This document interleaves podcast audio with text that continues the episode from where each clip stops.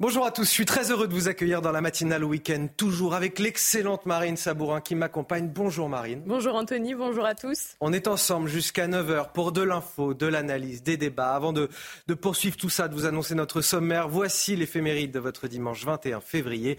Et c'est avec Alessandra Martinez. Vivez un moment d'émotion devant votre programme avec XXL Maison, mobilier design et décoration.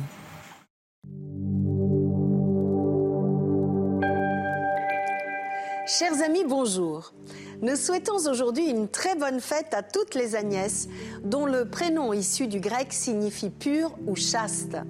Nous sommes à Rome, sur la magnifique Piazza Navona. C'est là que se dresse Sant'Agnese in Agone ou Sainte-Agnès à l'Agonie. C'est l'une des plus célèbres églises de Rome. Elle est dédiée à cette sainte martyrisée en 304 dans le stade de Domiziano, la même où se situe la Piazza Navona. L'histoire d'Agnès, qui a marqué toute l'Antiquité, est celle d'une jeune fille de 12 ans qui refuse de renier le Christ et de se donner à un païen. Elle est emmenée de force dans une maison de passe pour y être violée, mais au dernier moment, ses cheveux poussent et cachent son corps aux yeux des bourreaux. L'homme qui voulait lui faire du mal est foudroyé, mais Agnès le relève et lui pardonne. On tente ensuite de la brûler. C'est un nouvel échec. Finalement, elle est décapitée. Sachez aussi que c'est à la Sainte Agnès que sont bénis les agneaux dont la laine permettra de tisser les palliums que portent les archevêques en signe d'union avec le pape. Et voici pour finir un extrait des paroles qu'Agnès aurait prononcées juste avant sa mort. Celui à qui je suis fiancée, c'est le Christ que servent les anges. C'est tout pour aujourd'hui. À demain, chers amis. Ciao. C'était votre programme avec XXL Maison, mobilier design et décoration.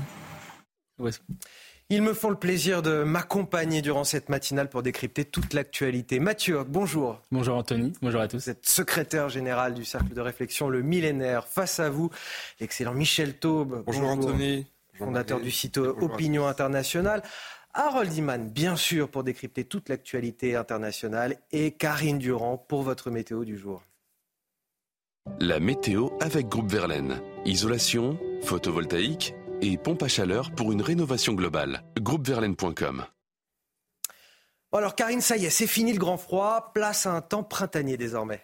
Oui, un temps beaucoup plus doux aujourd'hui, mais ce temps s'accompagne également de conditions tempétueuses pour euh, le nord-ouest de l'Europe, avec une véritable tempête sur les îles britanniques, plutôt un fort coup de vent sur les côtes françaises. Regardez, on voit parfaitement la France ici, en rouge, ce sont les vents les plus violents qui vont commencer à arriver justement par la Bretagne, la Normandie, au cours de l'après-midi. On prévoit jusqu'à 100-110 km à l'heure sur les côtes bretonnes, 80 à 100 dans l'intérieur des terres, et même 80 km à l'heure possible sur le bassin parisien en cours de soirée et en cours de nuit. Alors l'évolution du temps avant cela, eh bien, c'est le début de la perturbation hein, qui arrive justement par le nord-ouest avec beaucoup de nuages, un petit peu de pluie, mais des pluies euh, globalement faibles dans l'ensemble.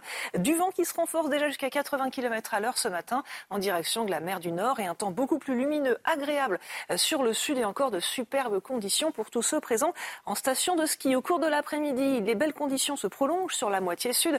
Par contre, eh bien, la tempête Isha justement donne ce vent de plus en plus fort sur les côtes du nord-ouest, de la Manche ou encore de la mer du Nord et ce vent va se renforcer d'heure en heure jusqu'en fin de soirée et en début de nuit. Les températures sont encore assez basses ce matin, mais il n'y a plus de très fortes gelées comme ce qu'on a connu euh, hier, 0 degré prévu à Paris.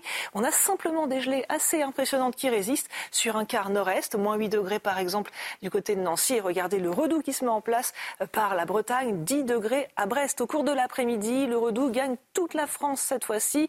On repasse dans les moyennes de saison et même plus 8 degrés prévu à Paris, 15 degrés à Bayonne et Biarritz, 9 degrés à Bourges, 8 degrés pour Lyon.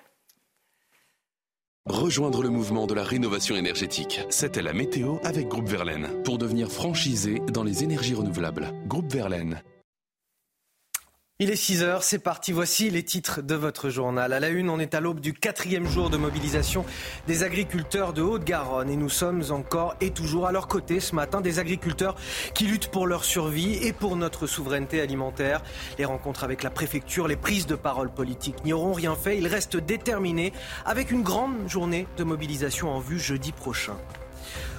On reviendra sur ces fameuses opérations place nette menées dans les quartiers gangrénés par les trafics de drogue. Le chef de l'État en veut au moins 10 par semaine. Une opération de ce type a déjà été menée en Gironde le mois dernier. Pour quel résultat? Nos journalistes sont allés enquêter sur place. Et puis en Israël, on reviendra sur cette solidarité qui s'organise autour des agriculteurs. Depuis le début du conflit, ils sont privés de main-d'œuvre, alors des milliers de bénévoles se sont portés volontaires pour les aider. Le reportage de nos envoyés spéciaux sur place. Ils viennent de passer leur troisième nuit dehors, les agriculteurs de Haute-Garonne, sur l'autoroute A64, toujours coupée à la circulation. Des agriculteurs en colère, déterminés à se faire entendre. La rencontre avec le préfet de Haute-Garonne ou encore les prises de parole au sein du gouvernement n'y auront rien changé, Marine. Oui, le mouvement euh, s'étend puisque les agriculteurs des Hautes-Pyrénées les ont rejoints. Nos journalistes Jean-Luc Thomas et Hervé Grandchamp ont été à leur côté. Le récit est signé Kylian Salé et Mathilde Ibanez. C'est un combat qui ne faiblit pas. Depuis quatre jours, les agriculteurs bloquent l'autoroute 64 à Carbone en Haute-Garonne pour alerter sur leurs difficultés et réclamer au gouvernement un soutien financier. Car la flambée de leurs coûts de production et les conséquences commerciales de la guerre en Ukraine compliquent encore plus leur activité. On ne s'en sort plus, euh, c'est très difficile. Euh, personne, on a l'impression que personne nous soutient. Plus on avance dans le monde agricole, euh, plus les charges, enfin tout, tout est lourd à supporter. Les agriculteurs se sont organisés pour passer une nouvelle nuit sur place. Tout est prévu pour ne pas arrêter le combat. Un camp de fortune a été créé, barbecue, générateur cuvao ont été installés. Ça c'est notre frigo, notre chambre froide du moment où on stocke tout ce que les gens nous ont amené, en l'occurrence la viande. Il y a de quoi faire pour la soirée. Ils protestent également contre le manque de moyens et les trop importantes restrictions qui visent leur métier face aux règles de l'Union européenne et les normes environnementales. Des contraintes qui inquiètent beaucoup cette étudiante. En fait, j'aimerais reprendre l'exploitation euh, de papa et maman, mais vu tout ce qui se passe, euh, c'est un peu compliqué de savoir euh, si je vais la reprendre ou pas. Emmanuel Macron semble avoir pourtant entendu le message de certaines organisations agricoles. Lors d'une conférence mardi dernier, il a pointé du doigt les nombreuses normes inutiles qui découragent les agriculteurs, promettant une simplification. Des agriculteurs qui ont rencontré euh, le préfet d'Occitanie hier. Trois heures de discussion marine qui n'ont absolument rien donné. Oui, le préfet espérait une levée du blocage refusée par les agriculteurs qui dénoncent l'absence de propositions euh, concrètes. Les syndicats l'assurent, le mouvement n'en est qu'à ses débuts. Reportage de Jean-Luc Thomas et Hervé Grandchamp avec le récit de Clotilde Paillet. Après une rencontre de trois heures entre la délégation d'agriculteurs et le préfet de la Haute-Garonne, la colère n'est pas retombée.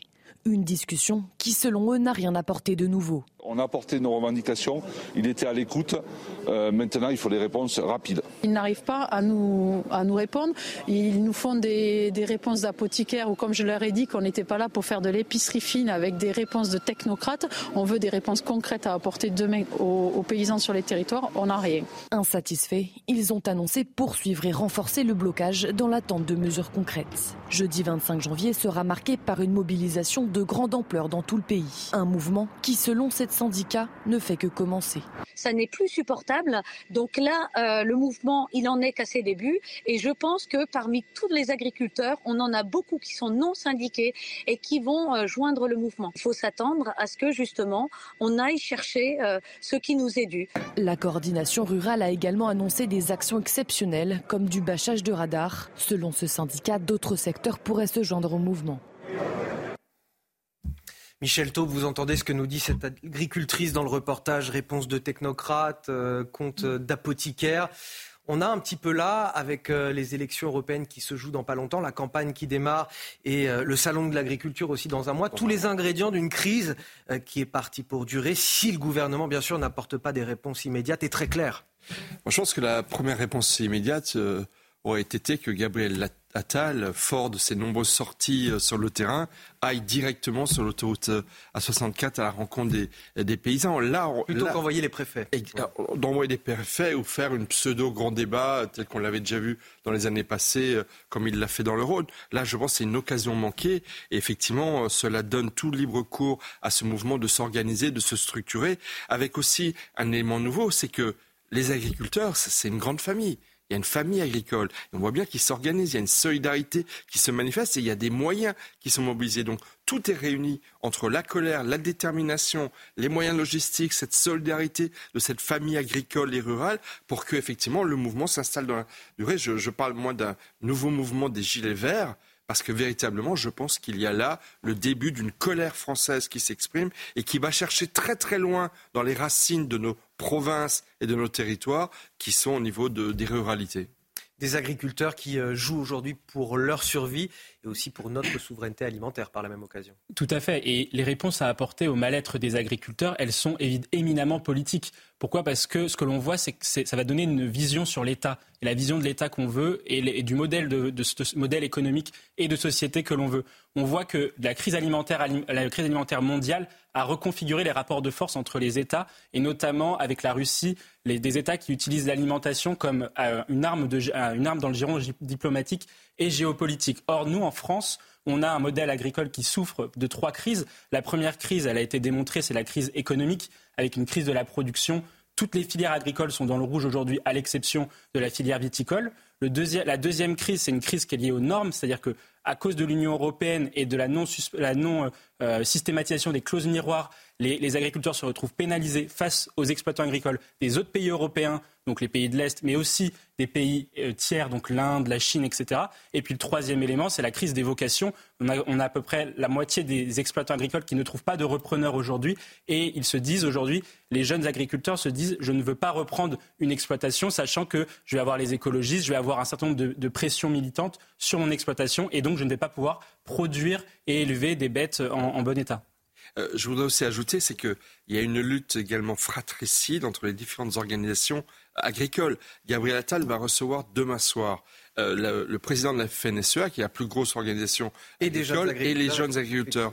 Mais ce mouvement, il est beaucoup porté et initié au départ par d'autres organisations. Il y a la Confédération paysanne, il y a la coordination rurales qui sont beaucoup plus informelles, qui sont plus radicales dans leur discours. Et il y a aussi là une lutte d'influence qui, à mon avis, nourrit la détermination de beaucoup de paysans. Donc il y a des raisons de fond tout à fait pertinentes, comme vous les avez souligné, Mathieu, mais il y a aussi, il ne faut pas être dupe, des luttes d'influence très fortes au sein du monde rural qui sont en train de se jouer là et qui cristallisent également, à mon avis, le, mais vous euh, savez, C'est une très bonne question. On la posera tout à l'heure, puisqu'on aura deux invités à 7h et à 8h, un représentant de la FNSEA, un autre représentant de la coordination coordination rurale. Ce sera l'occasion de leur poser la, question à, ce moment-là, Michel Taube.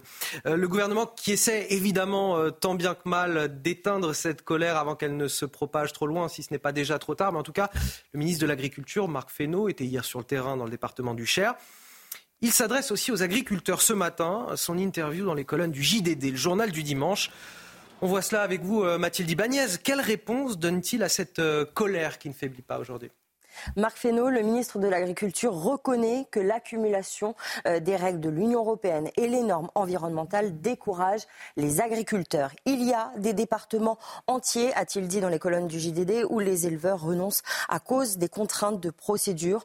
On a néanmoins parfois trop de dispositifs empilés, car la politique européenne a considérablement évolué ces dernières décennies, obligeant les agriculteurs à se réadapter constamment pour respecter la qualité des denrées alimentaires, la traçabilité, la commercialisation et la promotion des produits agricoles de l'Union européenne. Des contraintes, certes, mais pour le ministre de l'Agriculture, l'Union européenne reste cruciale. Sauf à penser qu'on pourrait être un pays autarcique. Heureusement qu'on a l'Union européenne pour avoir un étiquetage harmonisé pour exporter nos produits aussi. Car la France est le pays leader dans la production euh, agricole devant l'Allemagne et l'Italie une production que le ministre tient à saluer. On a une agriculture formidable avec des produits exceptionnels. C'est là-dessus qu'il faut qu'on arrive à capitaliser.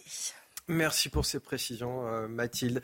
Est-ce qu'il vous convainc, euh, le, premier, le Premier ministre, le ministre de l'Agriculture, par euh, ses propos? Je n'entends pas de mots sur le protectionnisme européen, par exemple, puisque l'une des difficultés rencontrées par nos agriculteurs, c'est la concurrence de produits étrangers venant d'autres continents comme l'Amérique du Sud, par exemple, où là, les normes ne sont pas du tout les mêmes que celles qu'ils doivent respecter. Mais parce que Marc Fesneau, comme son Premier ministre et surtout le Président de la République, sont prisonniers de leur doctrine européenne clairement assumée. Donc effectivement, ils ne vont pas prendre le risque. En tous les cas, il faudrait vraiment qu'il y ait énormément de violence dans l'ensemble du territoire pour envisager de bouger sur ces lignes. Mais ils ne vont pas revenir sur un des fondamentaux de l'Union européenne, qui est d'être ouverte euh, sur le reste du monde, mais qui est effectivement une des causes. Si on est dans un paradoxe, la PAC, l'Union européenne, a beaucoup financé l'agriculture française, il faut le dire.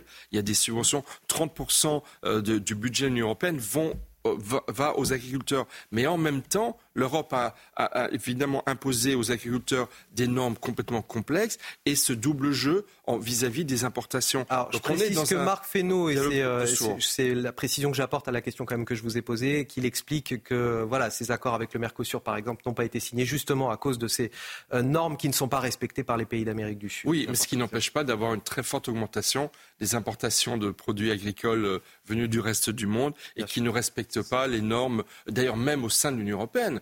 Vous avez des produits espagnols, italiens qui arrivent sur le sol français et qui n'ont pas les mêmes niveaux d'exigence environnementale. Moi, je pense qu'en fait, il faudrait un grand moratoire sur toutes ces règles, ces normes extrêmement complexes, ces obligations. Une des choses qui a le plus choqué les agriculteurs, c'est que l'Union européenne impose 4% de jachère aux exploitations agricoles. C'est-à-dire, dans, l'agriculture, euh, parmi les agricultures les plus fortes au monde, on impose une baisse de la production à nos agriculteurs. C'est extrêmement choquant économiquement et moralement. Donc je pense qu'il faut un grand moratoire sur tout cela. Il faut une réponse très politique, très très forte, et elle est extrêmement urgente. Un dernier mot. Oui, moi j'allais venir. Il faut un moratoire, ça je suis d'accord avec ce que, dit Michel. Et puis surtout, il faut que l'Union européenne, au niveau européen, se, se saisisse cette question. Je parlais tout à l'heure de, des clauses miroirs. Une clause miroir, ça veut dire effectivement, euh, dès, lors que le produit ne respecte pas les normes que nous avons, nous, en Europe, alors forcément, on ne l'importe pas. Et là-dessus, l'Union européenne doit, doit jouer. Mais pour cela, il faut changer la logique de l'Union européenne. Et c'est pour ça que nous, nous appelons plutôt une Europe des nations, une superpuissance européenne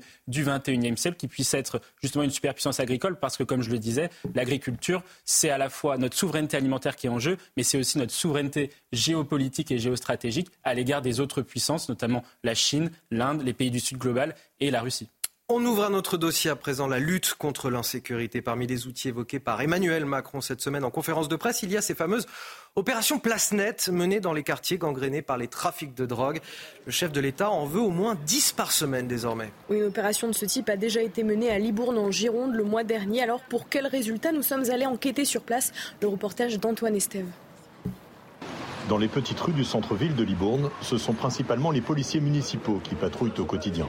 Mais face à une insécurité galopante l'an dernier, une grande opération ponctuelle des forces de l'ordre en décembre a permis de démanteler une dizaine de points de deal.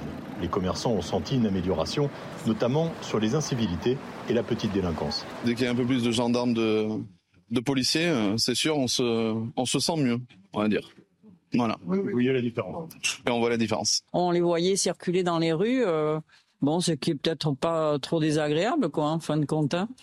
On se sent peut-être plus en sécurité quelque part, euh, surtout nous quand on ferme les magasins à 19h. Bon, c'est vrai quand on les croise, euh, on se dit euh, bon voilà. La préfecture considère cette opération comme un succès avec 21 interpellations notamment pour des trafics de drogue.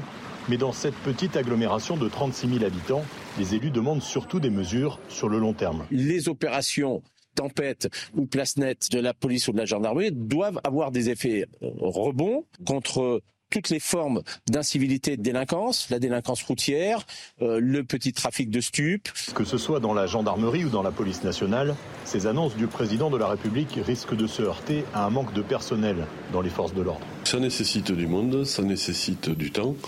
Euh, je ne pense pas que pour l'instant soit envisagé des renforts d'effectifs pour essayer justement de faire sortir des halls d'immeubles et faire place nette euh, sur les places de deal. Libourne pourrait figurer parmi les prochaines villes choisies pour ces nouvelles opérations anti-drogue demandées par Emmanuel Macron.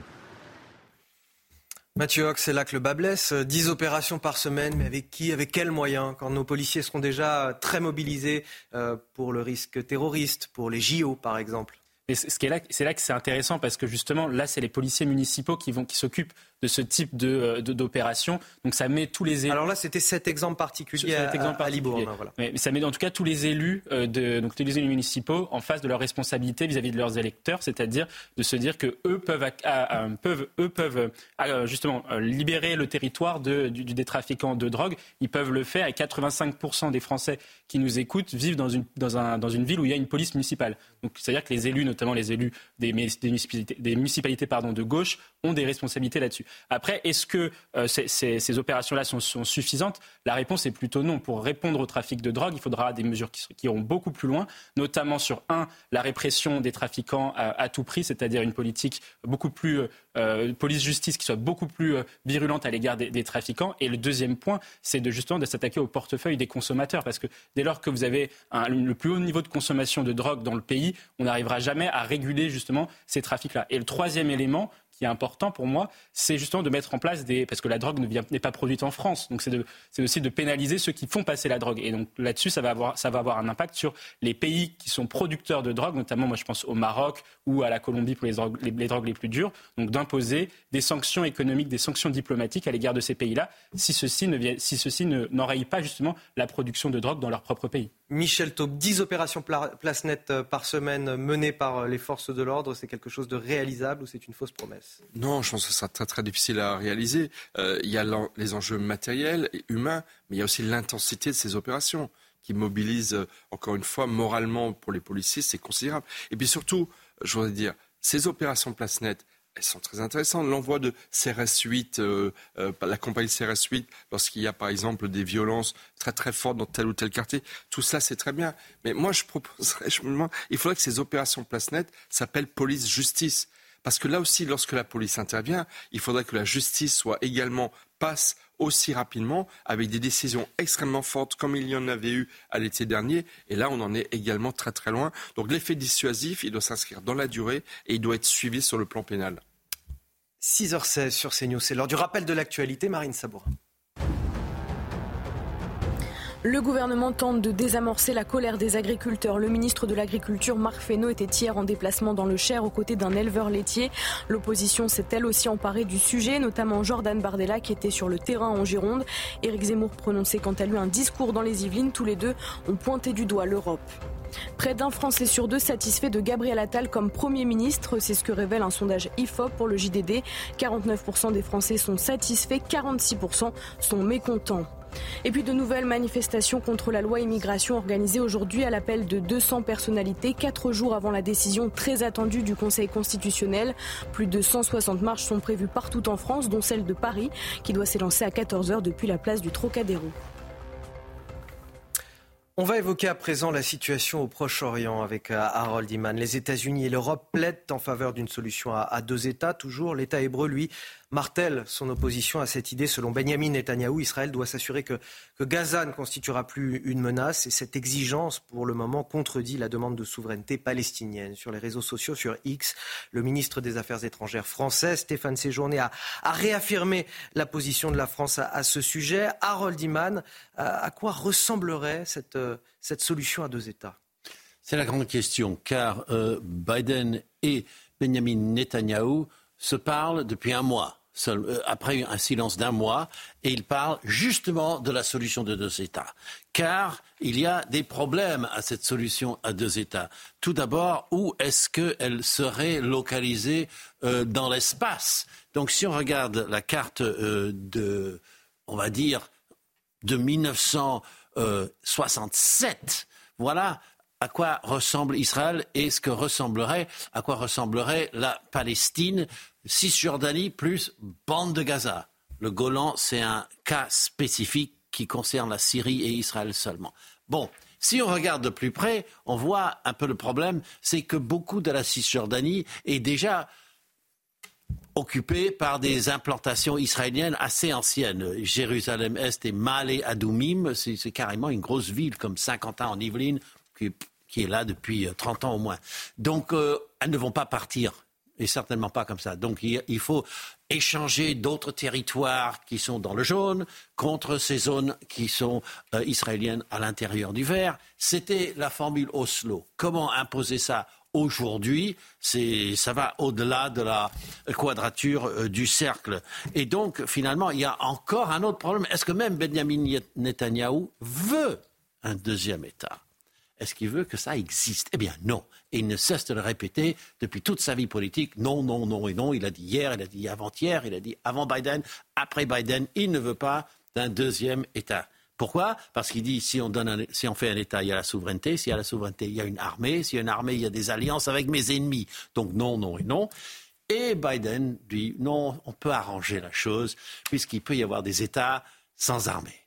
Et puis Stéphane Séjourné, notre ministre des Affaires étrangères, lui estime qu'il faut revenir à la solution des deux États. Donc le monde international veut les deux États et il n'y a plus que Benjamin Netanyahou et son parti, sa coalition, qui n'en veulent pas. Et les gens dans la rue qu'on voit souvent, qui maintenant euh, réapparaissent, cette gauche, eux aussi veulent une solution à deux États. Michel Taupe, je vous vois réagir euh, très rapidement. Parce que j'ajouterais à ce portrait, euh, je trouve aussi pertinent que finalement impossible à réaliser de cette solution à deux États, c'est qui gouvernerait l'État palestinien parce qu'entre le Fatah et le Hamas, vous avez une organisation d'un côté qui est très corrompue et de l'autre euh, le Hamas qui est une organisation islamiste euh, terroriste. Et donc il y a aussi la question de savoir qui seraient les dirigeants de l'État palestinien. On va rester en Israël et, s'interroger sur euh, la situation des agriculteurs qui sont privés de, main-d'œuvre euh, sur place, celle des travailleurs de Cisjordanie, mais aussi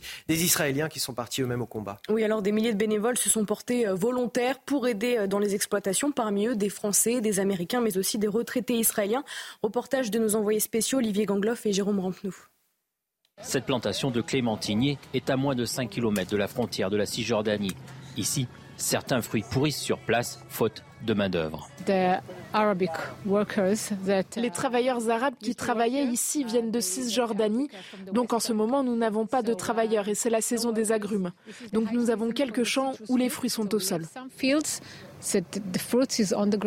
Henri est venu de France voir ses enfants habitant en Israël. Il est radiologue à la retraite et s'est inscrit sur un site comme bénévole. Tant que ça peut aider euh, ces agriculteurs qui souffrent énormément en raison de la guerre, car il y a beaucoup de, gens qui sont sur au front. Et donc, euh, un jour, deux jours, le temps qu'on peut y passer. Certains sont venus de très loin, comme ces New-Yorkais. Je ne l'ai jamais fait auparavant, mais je suis heureuse de le faire et faire ce que je peux pour aider. Nous faisons tout ce que nous pouvons, ils ont besoin d'aide, le monde entier est contre Israël et nous avons besoin de tous nos amis. Sarit sait que la main-d'œuvre de bénévoles ne suffira pas sur le long terme. Il va falloir trouver des solutions pérennes. Je ne sais pas, le gouvernement doit décider de ce qui va arriver aux travailleurs arabes. Vous savez, ceux de Cisjordanie. Il y a peut-être d'autres travailleurs qui vont venir, je ne sais pas, peut-être d'Inde ou d'autres pays. Mais je ne sais pas encore, c'est vraiment au jour le jour. Une grande partie de cette production est récoltée pour la France. Ces clémentines seront sur les étals dans une dizaine de jours. 6h22, on marque une courte pause et on revient dans un instant avec mes invités. On va continuer à commenter euh, l'actualité. Nous nous rendrons à Ventimille, en Italie, à, la frontière française, à quelques kilomètres, où chaque jour, plusieurs dizaines de migrants attendent le bon moment pour pouvoir euh, traverser euh, la frontière, prendre un train et embarquer en direction de, de la France. A tout de suite sur CNews. De retour dans la matinale week-end avec euh, Mathieu Hoc, Michel Taube, Harold Iman et bien sûr Marine Sabourin pour le journal. Voici tout de suite les titres euh, de votre journal. Notre reportage en Italie, à Ventimille, à quelques kilomètres de la frontière française, où chaque jour plusieurs euh, dizaines de migrants attendent le bon moment pour embarquer dans un train, rejoindre notre pays. Une situation difficile à gérer pour cette petite commune et qui illustre la crise migratoire que nous traversons ces derniers mois. Le gouvernement qui tente de désamorcer la colère des agriculteurs. Le ministre Marc Fesneau était hier en, déplacement dans le Cher aux côtés d'un éleveur laitier. L'opposition s'est elle aussi emparée du sujet, pointe du doigt l'Europe. On en parle sur ce plateau avec mes invités. Et puis Gabriel Attal dans le Rhône hier, une rencontre avec 150 citoyens pour préparer son discours de politique générale. Des images qui rappellent étrangement le grand débat national lancé en 2018 par Emmanuel Macron après la, crise des Gilets jaunes et dont les conclusions, vous le savez, avaient été euh, jetées aux oubliettes. Encore une opération de com, point d'interrogation. La question sera posée à mes invités. Notre série de reportages à la frontière franco-italienne, alors même que les autorités ont annoncé cette semaine une explosion des flux migratoires venus d'Italie. Je rappelle ce chiffre, plus 10% d'interpellations de migrants clandestins en 2023 dans les Alpes-Maritimes. Alors ce matin, on est allé du côté italien, à Vintimille. Et vous allez le voir, ils sont plusieurs dizaines chaque jour à vouloir traverser la frontière. Oui, la situation est devenue ingérable pour cette commune italienne. Les migrants sont livrés eux-mêmes et campent en plein cœur de la ville. Les habitants, eux, sont exaspérés et complètement démunis face à cette situation. Le reportage de Stéphanie Rouquier. dès le lever du soleil, ils se positionnent autour de la gare de Vintimille en Italie. Des dizaines d'étrangers en situation irrégulière attendent le bon moment pour se glisser dans un train à destination de la France, à seulement 6 km de là. Ces exilés viennent pour la plupart d'Afrique, mais depuis plusieurs semaines, de nombreux Pakistanais sont présents. Ahmad et ses amis ont quitté Karachi. Ils espèrent rejoindre Paris, mais ils viennent de se faire refouler par la police italienne. J'essaierai encore. La police m'a donné ce papier et m'a dit que je ne pouvais pas aller dans d'autres pays. Je ne sais pas quoi faire. Je suis désespéré et triste. Je n'ai pas de nourriture et j'ai mangé un petit peu il y a deux jours. La présence de ces dizaines d'exilés inquiète de nombreux habitants de Vintimille. On n'est pas plus une, ville tranquille, surtout le soir. Et surtout, comment dire, si tu es une femme, le soir, c'est pas conseillé d'aller tout seul. Les gens, euh, si, ils ont peur parce qu'il y a quelqu'un qui des fois il boit et fait des, euh, des, des imbécilités. C'est pas de notre faute, même pas la leur. Hein. À la nuit tombée, la police italienne contrôle tous les passagers en partance pour la France. Ahmad et ses compagnons de route retenteront leur chance demain, tous les jours, à la gare de Menton, juste de l'autre côté de la frontière. Entre 50 et 100 migrants sont interpellés par les forces de l'ordre et ramenés en Italie. Et au total, sur l'année 2023, c'était 44 000 migrants clandestins interpellés par les forces de l'ordre en France et ramenés en Italie. Oui, et en 2024, ce sera probablement beaucoup plus, parce que le nombre de migrants arrivés en Italie en 2023 a considérablement augmenté par rapport à 2022.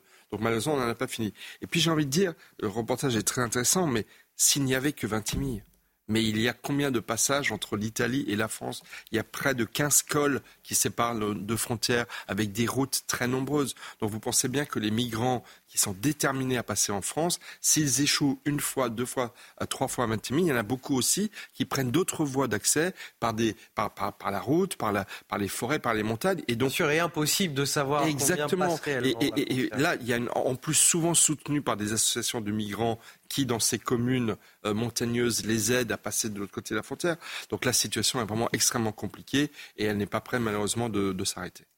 C'est pour ça que le problème, je suis d'accord avec ce que dit Michel, le problème se résout non pas euh, entre la France et l'Italie, mais il doit se résoudre aux frontières de l'Italie. Et là-dessus, on voit bien que l'Union européenne n'est absolument pas en mesure et ne veut même pas protéger ses frontières. Déjà, d'une part, parce que son budget est sous-doté. On est à 2% du budget européen pour protéger euh, des, millions, des milliers de kilomètres de frontières, notamment des frontières maritimes. C'est complètement euh, invraisemblable. Et puis, d'autre part, on ne s'inspire pas suffisamment des modèles d'autres pays. On n'est pas les seuls qui, sont, qui sommes submergés par des vagues migratoires. Les pays, notamment anglo-saxons, que ce soit l'Australie, euh, l'Australie ou même les États-Unis font aussi face à des, mesures, à, des vagues migratoires. Et eux, ce que l'on voit, c'est que lorsqu'ils, en termes de protection des frontières, ils sont beaucoup plus efficaces que nous par la question. Ah oui, ils sont beaucoup plus durs que nous. Ils sont beaucoup plus durs et beaucoup plus efficaces. Mais on voit que ça, ça marche. Aux, États-Unis, la, politique de, Donald Trump a fonctionné sur ce sujet. en Australie, la politique des, des, différents gouvernements euh, australiens a, aussi fonctionné. Par le, par, et c'est pour ça que moi, je pense qu'il faut qu'on s'inspire de l'Australie notamment parce qu'ils ont mis en place un blocus naval et ils ont les mêmes problématiques de passage clandestin euh, les, euh, au niveau de la mer. Donc, euh, on parlait tout à l'heure de, des, îles Canaries en, Europe avec l'Espagne et de Lampedusa avec, l'Italie. L'Australie supporte la même chose et pour autant arrive à protéger ses frontières. Donc c'est possible. Et là-dessus, ça nécessite la présence de l'armée et aussi la présence de moyens beaucoup plus importants. Et alors, c'est dans ce contexte d'explosion migratoire, des flux qu'on n'avait plus enregistré depuis 2015 d'arrivée de, migrants clandestins en, Europe, qu'une nouvelle manifestation aujourd'hui se tient contre la loi euh, immigration. On va en parler. Cette manifestation, elle est organisée aujourd'hui un petit peu partout en France à l'appel de 200 personnalités de gauche. Quatre jours justement avant la décision très attendue du Conseil constitutionnel. Oui, 300 élus de la NUPES sont eux aussi appelés à rejoindre cette marche qui débutera à 14h dans la capitale. La dernière manifestation contre cette loi avait rassemblé plusieurs milliers de personnes le 14 janvier dernier. Les détails avec Clotilde Paillet. À Paris et partout en France, des dizaines d'associations, syndicats et partis politiques appellent à manifester ce dimanche contre la loi immigration. Dans la capitale, le départ est prévu place du Trocadéro à 14h. Le cortège se dirigera vers les Invalides. Une initiative signée dans une tribune par 201 personnalités. Parmi les signataires, des personnes issues de partis politiques et syndicats de gauche, comme la CGT, la CFDT, le PS ou le Parti communiste. L'objectif Obtenir le retrait de la loi Asile-Immigration, jugée raciste et xénophobe par l'aile gauche de la classe politique. Une loi avec laquelle le Premier ministre Gabriel Attal s'est dit être en accord. La philosophie de cette loi, c'est de dire qu'on doit avoir des règles claires et qui sont appliquées fermement, et que des personnes qui n'ont pas vocation à être accueillies sur notre sol ne doivent pas l'être, doivent être reconduites dans leur pays d'origine quand elles n'ont pas vocation à rester en France, et que des personnes qui ont vocation à être accueillis sur notre sol, qui parfois travaillent déjà, qui respectent nos règles, nos valeurs, parlent notre langue et ont envie de s'intégrer, on doit pouvoir les intégrer. Et moi, j'assume totalement cette ligne. Et cette année, on régularisera 10 000 personnes, 10 000 personnes en situation euh, irrégulière qui travaillent. Aux quatre coins du pays, au moins 151 manifestations sont prévues. On a le sentiment d'une manifestation qui arrive quelque part un petit peu à contretemps. On a une partie de la classe politique, des syndicats, euh, de personnalités du monde culturel euh, qui ne voient pas la réalité en face quelque part? Oui, ben en fait, la gauche a perdu la partie. Elle a perdu la partie au Parlement, parce que finalement la loi est passée avec le vote des LR et du Rassemblement national. Elle a, perdu la partie sur le plan de l'état de l'opinion. Les sondages sont quand même très très largement favorables à cette loi. Et puis, moi je voudrais quand même ajouter une chose par rapport au mot d'ordre de, ces manifestations aujourd'hui. Prétendre que c'est une loi raciste et xénophobe, Enfin, c'est extrêmement choquant. On peut reprocher à cette loi de ne pas trouver les solutions, euh, d'être pavée de mesurettes plus que de mesures.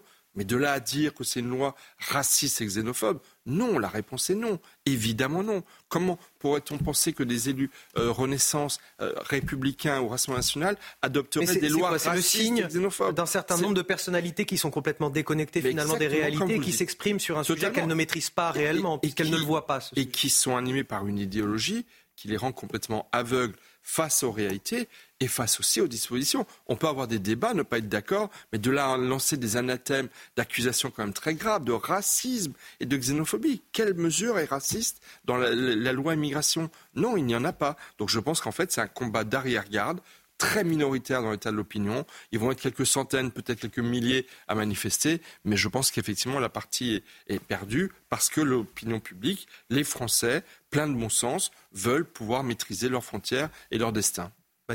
Oui, il y a une aspiration de toute façon dans tous les peuples, au niveau de tous les peuples européens, justement à reprendre le contrôle de leurs frontières et reprendre le contrôle de leur politique migratoire. Cela s'illustre notamment en Europe avec euh, l'exemple grec ou l'exemple euh, polonais ou même hongrois, ces pays qui aspirent à, renouer avec le contrôle de leurs frontières, euh, qui, n'hésitent pas à vouloir arrêter de subir le chantage migratoire de la part des pays voisins tels que la Turquie pour la Grèce et la Biélorussie pour, la Pologne. Nous, en France, on doit avoir la même, les Français ont le même état d'esprit, sont même d'ailleurs parfois plus, euh, plus, plus véhément, on va dire, contre l'immigration que dans, ce type de pays, a raison. Et là-dessus, le, le, point qui est essentiel, c'est qu'une partie de la classe politique, notamment de gauche, s'est complètement coupée des réalités des classes populaires et des classes moyennes sur un certain nombre de sujets, les sujets économiques, mais également sur ces sujets-là d'insécurité et d'immigration, puisqu'ils ne subissent pas au quotidien euh, les différents désagréments de l'immigration. C'est l'une des thématiques majeures de notre matinale, le gouvernement qui tente depuis 24 heures de désamorcer la colère des agriculteurs. Marc Fesneau, le ministre de l'Agriculture, était hier en déplacement dans le Cher aux côtés d'un éleveur laitier. Un gouvernement qui tente tant bien que mal de ne pas se laisser dépasser par sa droite où l'opposition s'est elle aussi emparée du sujet marine. Oui, notamment euh, Jordan Bardella qui était euh, sur le terrain en Gironde. Éric Zemmour prononçait lui aussi un discours dans les Yvelines. Tous les deux ont pointé du doigt l'Europe. Retour sur cette journée avec Célia Gruyère et Dounia Tengour. Face à la colère des agriculteurs, la classe politique se mobilise. Le ministre de l'Agriculture, Marc Fesneau, s'est rendu chez un éleveur laitier du Cher avant de participer à une réunion de travail avec les organisations professionnelles agricoles.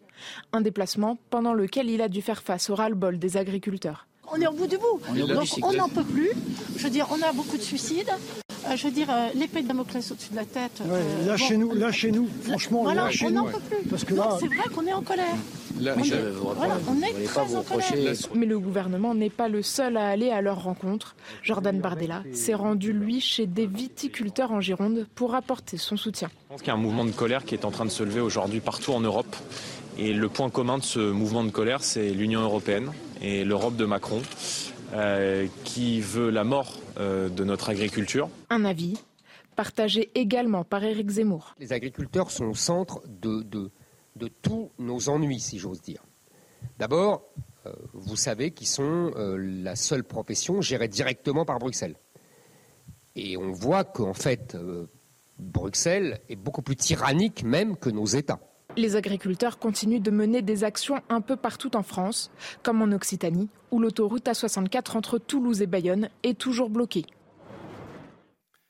Alors Mathieu Hoc, on a une concurrence politique qui est en train de se dessiner euh, là autour de la question de l'agriculture avec euh, en ligne de mire bien sûr les élections européennes de juin.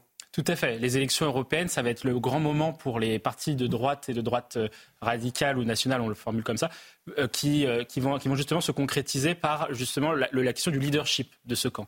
Qui, va avoir le leadership? Aujourd'hui, quand on regarde les équilibres des, partis, de, droite, on voit que le, le Rassemblement national est évidemment très très loin devant. Et déjà, d'une part, on voit que le, bloc de droite fait, 45, fait plus de 45 donc de- quand on, prend la- on additionne les voix des Républicains, du Rassemblement national, de Reconquête et euh, de, de, de Bout la France et des autres, des, des autres listes, on voit que ça fait plus de 45 C'est pour ça que le gouvernement court après la droite. C'est exactement. Et c'est 10 points de plus que tous les partis de gauche réunis et euh, c'est euh, 20 points de plus que euh, la majorité présidentielle. Donc c'est pour ça que le gouvernement va, va vers la droite. Ensuite, après, une fois qu'on dit ça, on voit que le- la question du leadership du camp, pour l'instant, elle est réglée par Jordan Bardella. C'est-à-dire que Jordan Bardella fait plutôt 30% dès le, dès- dès- enfin, euh, 30% des élections européennes dans les intentions de vote, c'est-à-dire 5 fois plus que la liste de Marion Maréchal et euh, à peu près autant euh, par rapport à la liste des Républicains.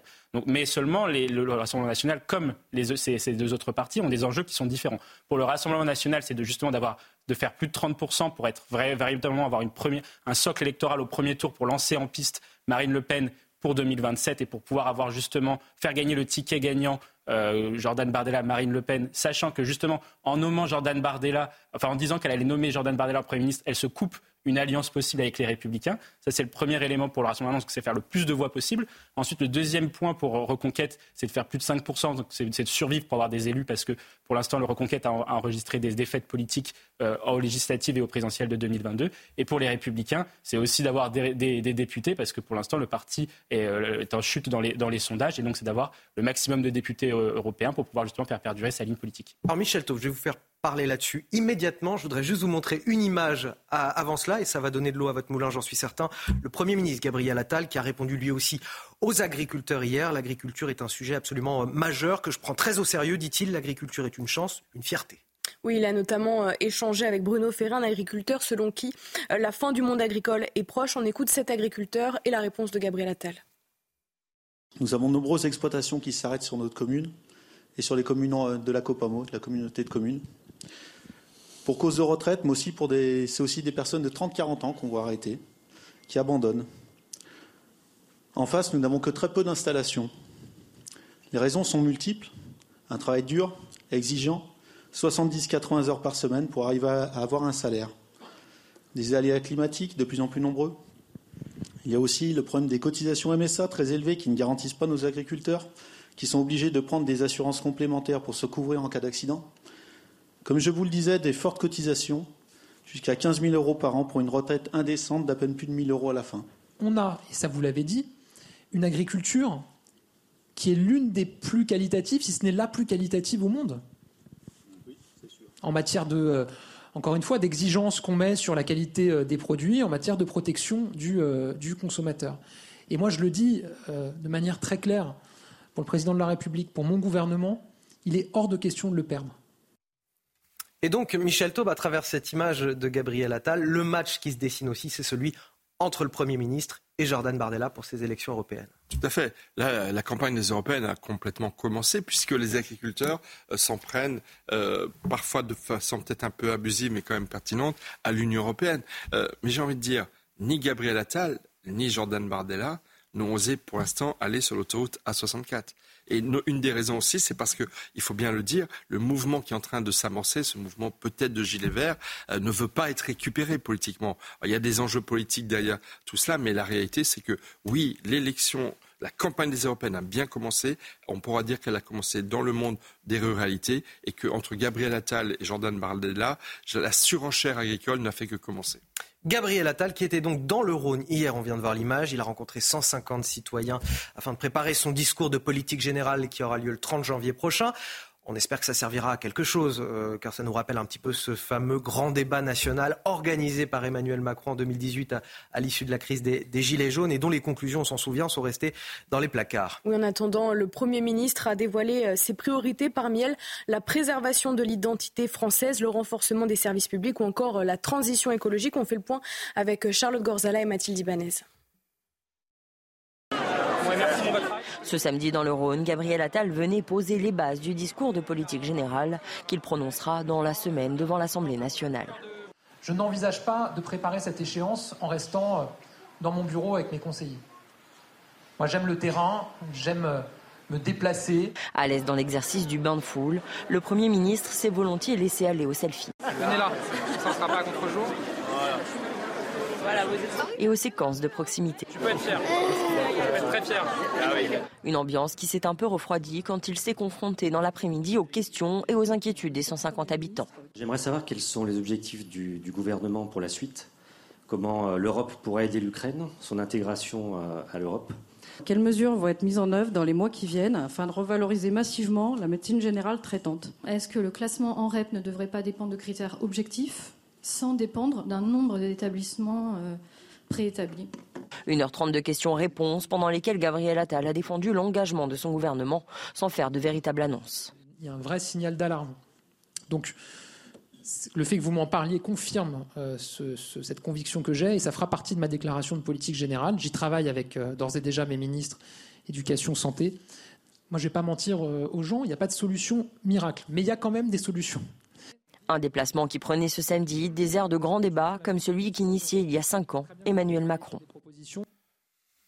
Michel Taube, encore une grande opération de com comme euh, le sait faire euh, la Macronie depuis ses débuts. Oui, je trouve un peu décevante parce que franchement c'était une réplique de ce qu'avait fait Emmanuel Macron au lendemain du euh, ah bah, avec les grands débats au lendemain en bras de chemise et on y était. Hein, Exactement. Donc je trouvais ça manquer un peu de euh, d'innovation. Mais après la grande question c'est combien des questions et des propositions de ces 150 Français hier dans le Rhône auront-ils inspiré de passages de son discours de politique générale? Peut-être que ce sont ces Français qui lui auront rédigé son discours. Absolument. Non, mais vous savez ça va lui servir à reprendre des éléments de langage et pas nécessairement des propositions Mais la, réalité, Gabriel Attal lui dit, le dit lui-même, lui qui a d'ailleurs beaucoup droitisé le discours gouvernemental, euh, la réalité c'est que les Français attendent des résultats, des résultats, des résultats, et non pas des paroles, des paroles, des paroles.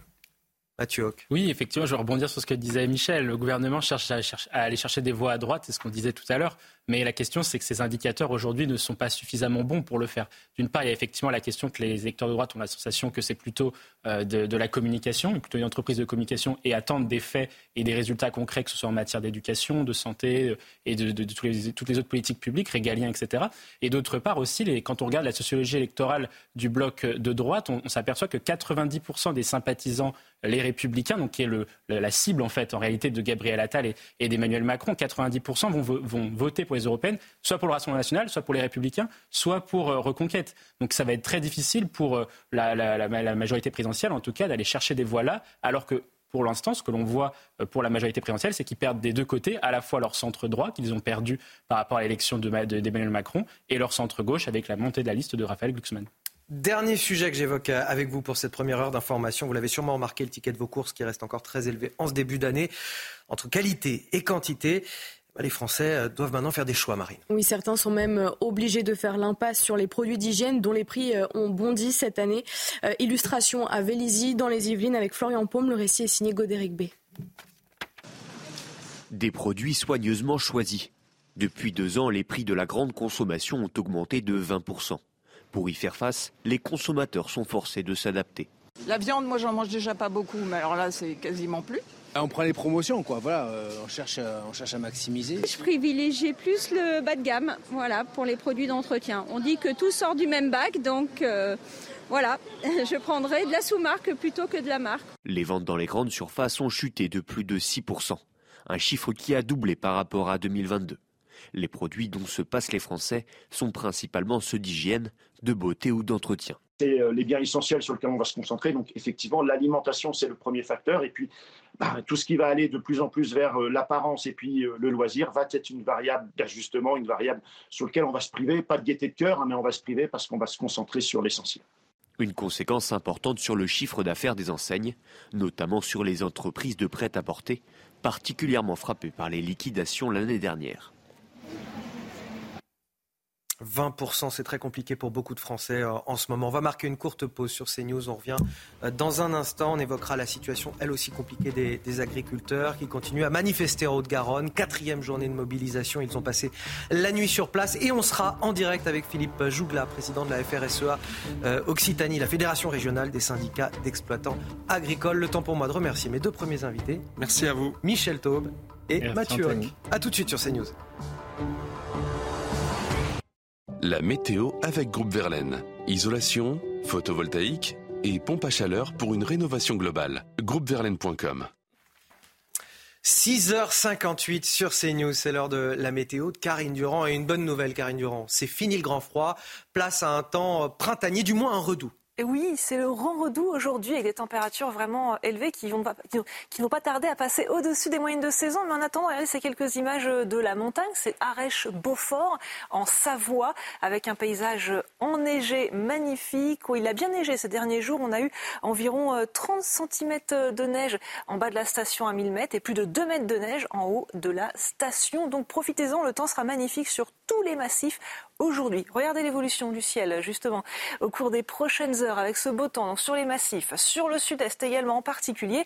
Et puis, il y a ce coup de vent qui se met en place progressivement sur le nord-ouest du pays. Le vent se renforce déjà ce matin sur les côtes de la Manche, sur la mer du Nord, le ciel sans nuages. Il y aura des pluies, mais les pluies ne seront pas très fortes. Au cours de l'après-midi, on retrouve donc à nouveau ces conditions très perturbées sur une grande partie de la moitié nord. Le vent se renforce, il atteint et même dépasse les 80 km à l'heure au cours de l'après-midi, au cours de la soirée et de la nuit, on va atteindre les 100-110 km à l'heure sur la pointe bretonne, 80 à 100 dans l'intérieur des terres également. Méfiance et de belles conditions qui persistent à nouveau sur la moitié sud et en particulier sur la Corse. Les températures sont basses ce matin, mais beaucoup moins basses quand même que ces derniers jours. Elles remontent peu à peu. Le redoux se fait bien sentir sur la pointe bretonne, 10 degrés à Brest, 0 à Paris. Par contre, on a encore de fortes gelées qui résistent uniquement au nord-est, moins 8 à Nancy. Et au cours de l'après-midi, ça y est, c'est un peu le printemps qui revient, donc hein, avec des températures qui sont de saison et même parfois au-dessus des moyennes de saison. 13 degrés prévus euh, à Brest et à Rennes, 15 à Bayonne et Biarritz, 8 à Paris, 6 à Strasbourg et 8 pour Lyon. Rejoindre le mouvement de la rénovation énergétique. C'était la météo avec Groupe Verlaine pour devenir franchisé dans les énergies renouvelables. Groupe Verlaine. Et nous sommes le dimanche 21 février sur CNews. Bon réveil à tous ceux qui nous rejoignent. Il est 7 euh, heures. C'est le temps de vous installer confortablement et de profiter des analyses brillantes de mes invités sur ce plateau. J'ai nommé Guillaume Bigot qui nous a rejoint. Bonjour Guillaume. Bonjour Anthony, bonjour à tous. On a également ce matin euh, l'excellente présence d'Arthur de Vatrigan, directeur de la rédaction de l'Incorrect. Bonjour Arthur. Bonjour Anthony. Harold Iman qui nous accompagne. Excellent aussi parce que je sens qu'il va me faire une crise de jalousie sans vous parler, sans vous parler de l'incroyable Marine Sabourin, qui tous les matins, tous les week-ends me supporte et je le remercie.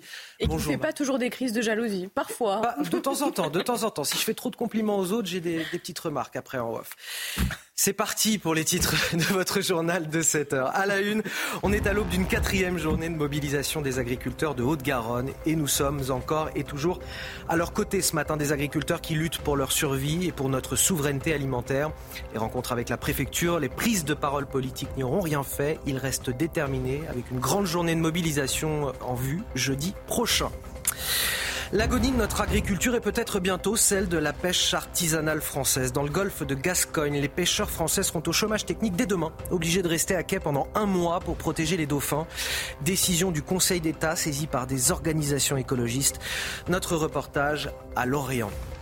Et puis en Israël, on reviendra sur cette solidarité qui s'organise autour des agriculteurs. Depuis le début du conflit, ils sont privés de main-d'œuvre, alors des milliers de bénévoles se sont portés volontaires pour les aider. Le reportage à suivre de nos envoyés spéciaux. On commence donc avec cette troisième nuit passée euh, dehors pour les agriculteurs de Haute-Garonne sur l'autoroute euh, A64, toujours coupée à la circulation. Des agriculteurs en colère, déterminés à se faire entendre. La rencontre avec le préfet de Haute-Garonne ou encore les, prises de parole au sein du gouvernement n'y auront finalement rien fait. Oui, le mouvement euh, s'étend puisque des agriculteurs des Hautes-Pyrénées les ont rejoints. Nos journalistes Jean-Luc Thomas et Hervé Grandchamp étaient à leur côté. Le récit est signé Kylian Salier et Mathilde Ibanez. C'est un combat qui ne faiblit pas. Depuis quatre jours, les agriculteurs bloquent l'autoroute 64 à Carbone en Haute-Garonne pour alerter sur leurs difficultés et réclamer au gouvernement un soutien financier. Car la flambée de leurs coûts de production et les conséquences commerciales de la guerre en Ukraine compliquent encore plus leur activité ne s'en sort plus, euh, c'est très difficile. Euh, personne, on a l'impression que personne nous soutient. Plus on avance dans le monde agricole, euh, plus les charges, enfin tout, tout est lourd à supporter. Les agriculteurs se sont organisés pour passer une nouvelle nuit sur place. Tout est prévu pour ne pas arrêter le combat. Un camp de fortune a été créé, barbecue, générateur cuvao ont été installés. Ça c'est notre frigo, notre chambre froide du moment où on stocke tout ce que les gens nous ont amené, en l'occurrence la viande. Il y a de quoi faire pour la soirée. Ils protestent également contre le manque de moyens et les trop importantes restrictions qui visent leur métier face aux règles de l'Union européenne et les normes environnementales. Des contraintes qui inquiètent beaucoup cette étudiante. En fait, j'aimerais reprendre l'exploitation euh, de papa et maman, mais vu tout ce qui se passe, euh, c'est un peu compliqué de savoir euh, si je vais la reprendre ou pas. Emmanuel Macron semble avoir pourtant entendu le message de certaines organisations agricoles. Lors d'une conférence mardi dernier, il a pointé du doigt les nombreuses normes inutiles qui découragent les agriculteurs, promettant une simplification. Et nous sommes en direct avec euh, Philippe Jougla. Bonjour, merci d'être avec nous euh, ce matin. Vous êtes euh, président de la FRSEA Occitanie, la fédération régionale des syndicats d'exploitants agricoles. Merci d'être avec nous ce matin et de témoigner. On sait que les préfets ont eu pour instruction ce week-end de venir à la rencontre des agriculteurs un petit peu partout dans le pays. Vous avez fait partie de ceux, j'imagine, qui ont pu rencontrer le, préfet d'Occitanie hier. Qu'est-ce qu'il en est sorti au bout de, je crois, trois heures de réunion? Oui, un, peu plus de trois heures de réunion, à laquelle donc euh, avec avec les GIA, euh, nous accompagnons euh, Jérôme Bail qui, qui, organise le blocage sur la 64. trois trois principaux sujets. le préfet était plutôt à l'écoute. Enfin, je crois que c'est l'exercice qui avait été demandé par le chef de l'État. être à l'écoute, on n'était pas forcément. Enfin, on savait que les annonces n'interviendraient pas un samedi. Euh, voilà, on a été au fond des sujets euh, sur euh, la technique. il faut maintenant très rapidement qu'on ait des réponses c'est au niveau du Premier ministre. Nous l'avons invité à venir prendre vraiment le pouls de la détresse des paysans d'Occitanie. la balle est dans son camp. Vous, voulez euh, l'image du Premier ministre présent sur l'autoroute A64, euh, là où, se trouvent les agriculteurs depuis maintenant euh, trois nuits, quatrième journée qui débute aujourd'hui. Vous voulez sa présence sur place? Non, pardon. moi, moi, les symboles, c'est pas mon truc. Bon, certainement, c'est médiatique. Ça, ce sera le, problème du Premier ministre. Moi, ce qui m'intéresse, c'est c'est des, des, solutions. c'est d'avoir des mesures. C'est de pouvoir bosser euh, sur euh, l'allègement des normes. Euh, c'est vraiment là-dessus. Enfin, moi, mon rôle, c'est celui-là. Après, les images, c'est d'abord votre votre job à vous. certainement, ça ferait plaisir aux, agriculteurs qui sont présents sur la 64. Mais s'il vient, c'est surtout pour bosser. J'espère pour amener des solutions. et s'il n'a pas les solutions immédiatement, c'est pour que tout le monde se mette au travail et que rapidement on ait les solutions. Là, l'échéance pour la discussion avec le Premier ministre, il est censé rencontrer des, syndicats à, partir de, demain, à partir de ce lundi. Euh, l'échéance, c'est si cela n'aboutit pas, il y a une grande mobilisation qui s'annonce pour jeudi 25. Est-ce que vous en ferez partie? Oui, bien sûr. Euh, alors, le, Premier ministre euh, rencontre les syndicats, il a rencontré les partis politiques, voilà. Mais là, on est dans une espèce de ronron institutionnel euh, très bien, c'est nécessaire, il arrive, euh, il faut le faire. Mais euh, la situation et la détresse qui met les agriculteurs sur les routes nécessite d'aller beaucoup plus vite, beaucoup plus loin et beaucoup plus fort. Beaucoup plus vite sur quel point exactement? Quels sont les, les points sur lesquels vous voulez des réponses immédiates et rapides de la part du gouvernement? Ah, alors, l'urgence absolue, elle est pour mes collègues euh, des Pyrénées, qui sont des Pyrénées du Gers, euh, qui sont confrontés à la MHE. Euh, la MHE, qui est, si vous pouvez préciser ce que c'est Oui, pardon, une maladie euh, virale euh, sur les vaches qui remonte d'Espagne. donc voilà, c'est pour faire extrêmement simple, ça pourrait ressembler à une grippe chez les humains. Euh, voilà, nos vaches sont malades. Il y a un énorme travail à faire quand, quand cette maladie arrive sur le troupeau. Euh, parce que si on ne force pas les vaches à boire, elles crèvent euh, dans les 48 heures. Euh, donc voilà, ça c'est vraiment une, détresse absolue et une urgence absolue euh, pour nos collègues qui sont touchés. Donc c'est les Hautes-Pyrénées, c'est le Gers, c'est la Haute-Garonne. la 64, on n'y est pas pour rien à cet endroit-là. je dis urgence absolue parce que la maladie est arrivée à l'automne euh, il ne s'est rien passé euh, de, depuis l'arrivée de la maladie. On avait les mesures qui étaient prêtes euh, au 12 décembre. Il a fallu qu'on se mobilise mardi à Toulouse, que Jérôme reprenne derrière sur la 64 pour qu'on ait enfin un déblocage des mesures ce vendredi. Donc ça, c'était vraiment trop long. Euh, bon, on va pas repasser, on va pas ressasser le passé, mais ça, c'est vraiment l'urgence. Il faut que les dossiers puissent être remplis. Les demandes, je dis dossier déjà, je fais du jargon. Il faut que les demandes puissent être remplies rapidement. Euh, il faut que les frais vétérinaires soient payés. Mais, mais, mais vraiment, euh, rapidement, vous avez des vaches qui sont malades. Vous avez des milliers d'euros d'arriérés chez les vétos. Euh, ben, un véto, euh, c'est une profession libérale. Il a aussi besoin de rentrer de l'argent. Euh, quand il nous explique, bon, tu es bien gentil, mais il faudrait quand même que tu me payes ce que tu me dois.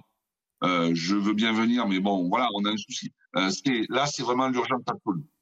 Euh, ensuite, euh, il faut euh, se mettre, au, enfin, se mettre autour de la table. Il faut desserrer les taux des normes. il y a certainement des discussions, mais on sait régulièrement, il y a des colères agricoles.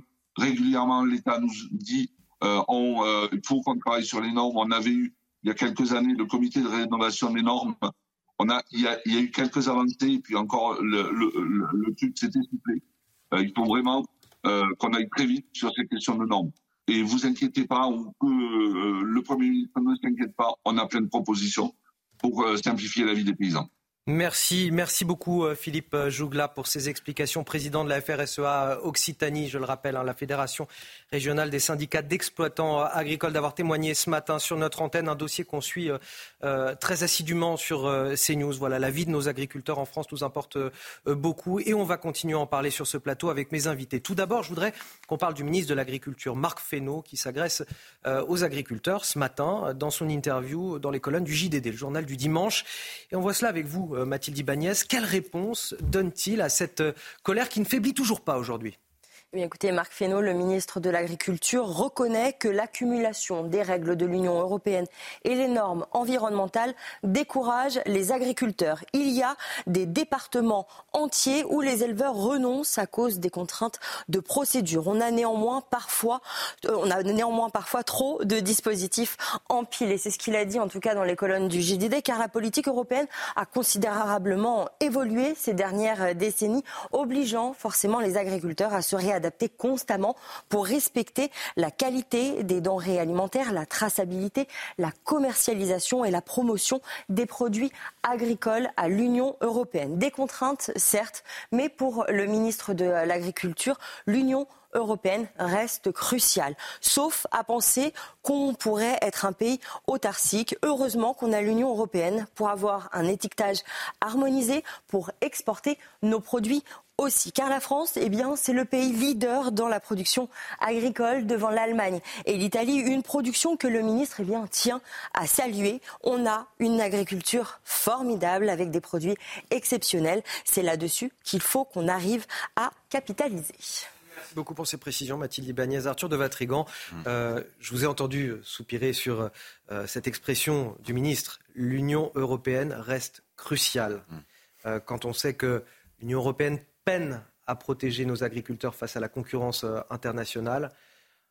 On se dit que c'est compliqué d'entendre ça pour eux. Bah, vous avez la preuve que nos ministres euh, sont en réalité au service de la Commission européenne.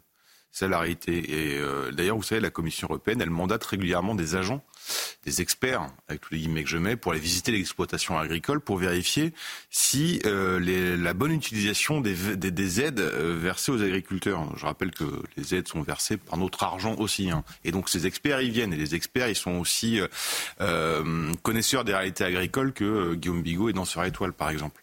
C'est, euh, Ouais, vous ne savez Bah, pas. Vous ne savez pas, voilà. danser, en fait. Vous lui avez pas C'est vrai. Poursuivre. Et, et le problème, c'est que nos ministres, vous, savez, les, les, les, les champs, ils les visitent que, ils les voient que derrière la, la vitre d'un TGV. Et une vache, il la, il la voit uniquement au service au salon de l'agriculture une fois l'an. Donc le problème, c'est qu'ils, la réalité, c'est qu'ils s'en tamponnent pour une raison simple, c'est qu'un, les agriculteurs, ils pèsent rien en termes de vote. On avait 2,5 millions d'exploitations agricoles en 1950. On est à moins de 500 000 aujourd'hui. Donc en termes de vote, c'est rien. En termes de syndiqués, ils sont même pas la moitié être syndiqués. Donc en, porte-voix euh, également.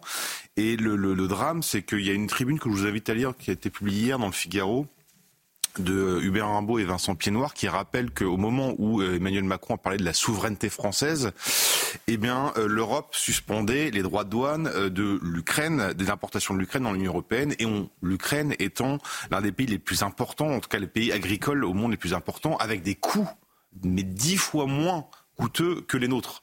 Donc on parle de souveraineté et on importe à une concurrence complètement déloyale.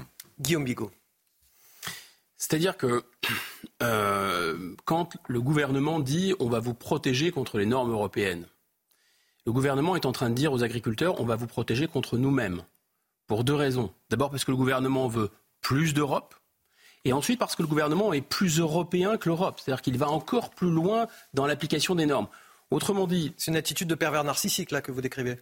C'est vous qui le dites. J'aurais pas osé dire ça comme ça. Mais ça revient à ça, puisque euh, prenons l'exemple des, des- des normes administratives. Vous savez que les, les agriculteurs, en plus d'avoir euh, un tiers d'entre eux qui, qui vivent sous le seuil de pauvreté, en plus d'être, euh, de travailler comme des bêtes de somme, en plus d'être vraiment parfois très mal considérés, euh, ils ont en plus, quasiment, il y, a un- il y en a un qui intervenait hier dans le mi- micro-débat de, de M. Attal, qui disait il y a un jour dans la semaine, un jour dans la semaine consacré au formulaire administratif.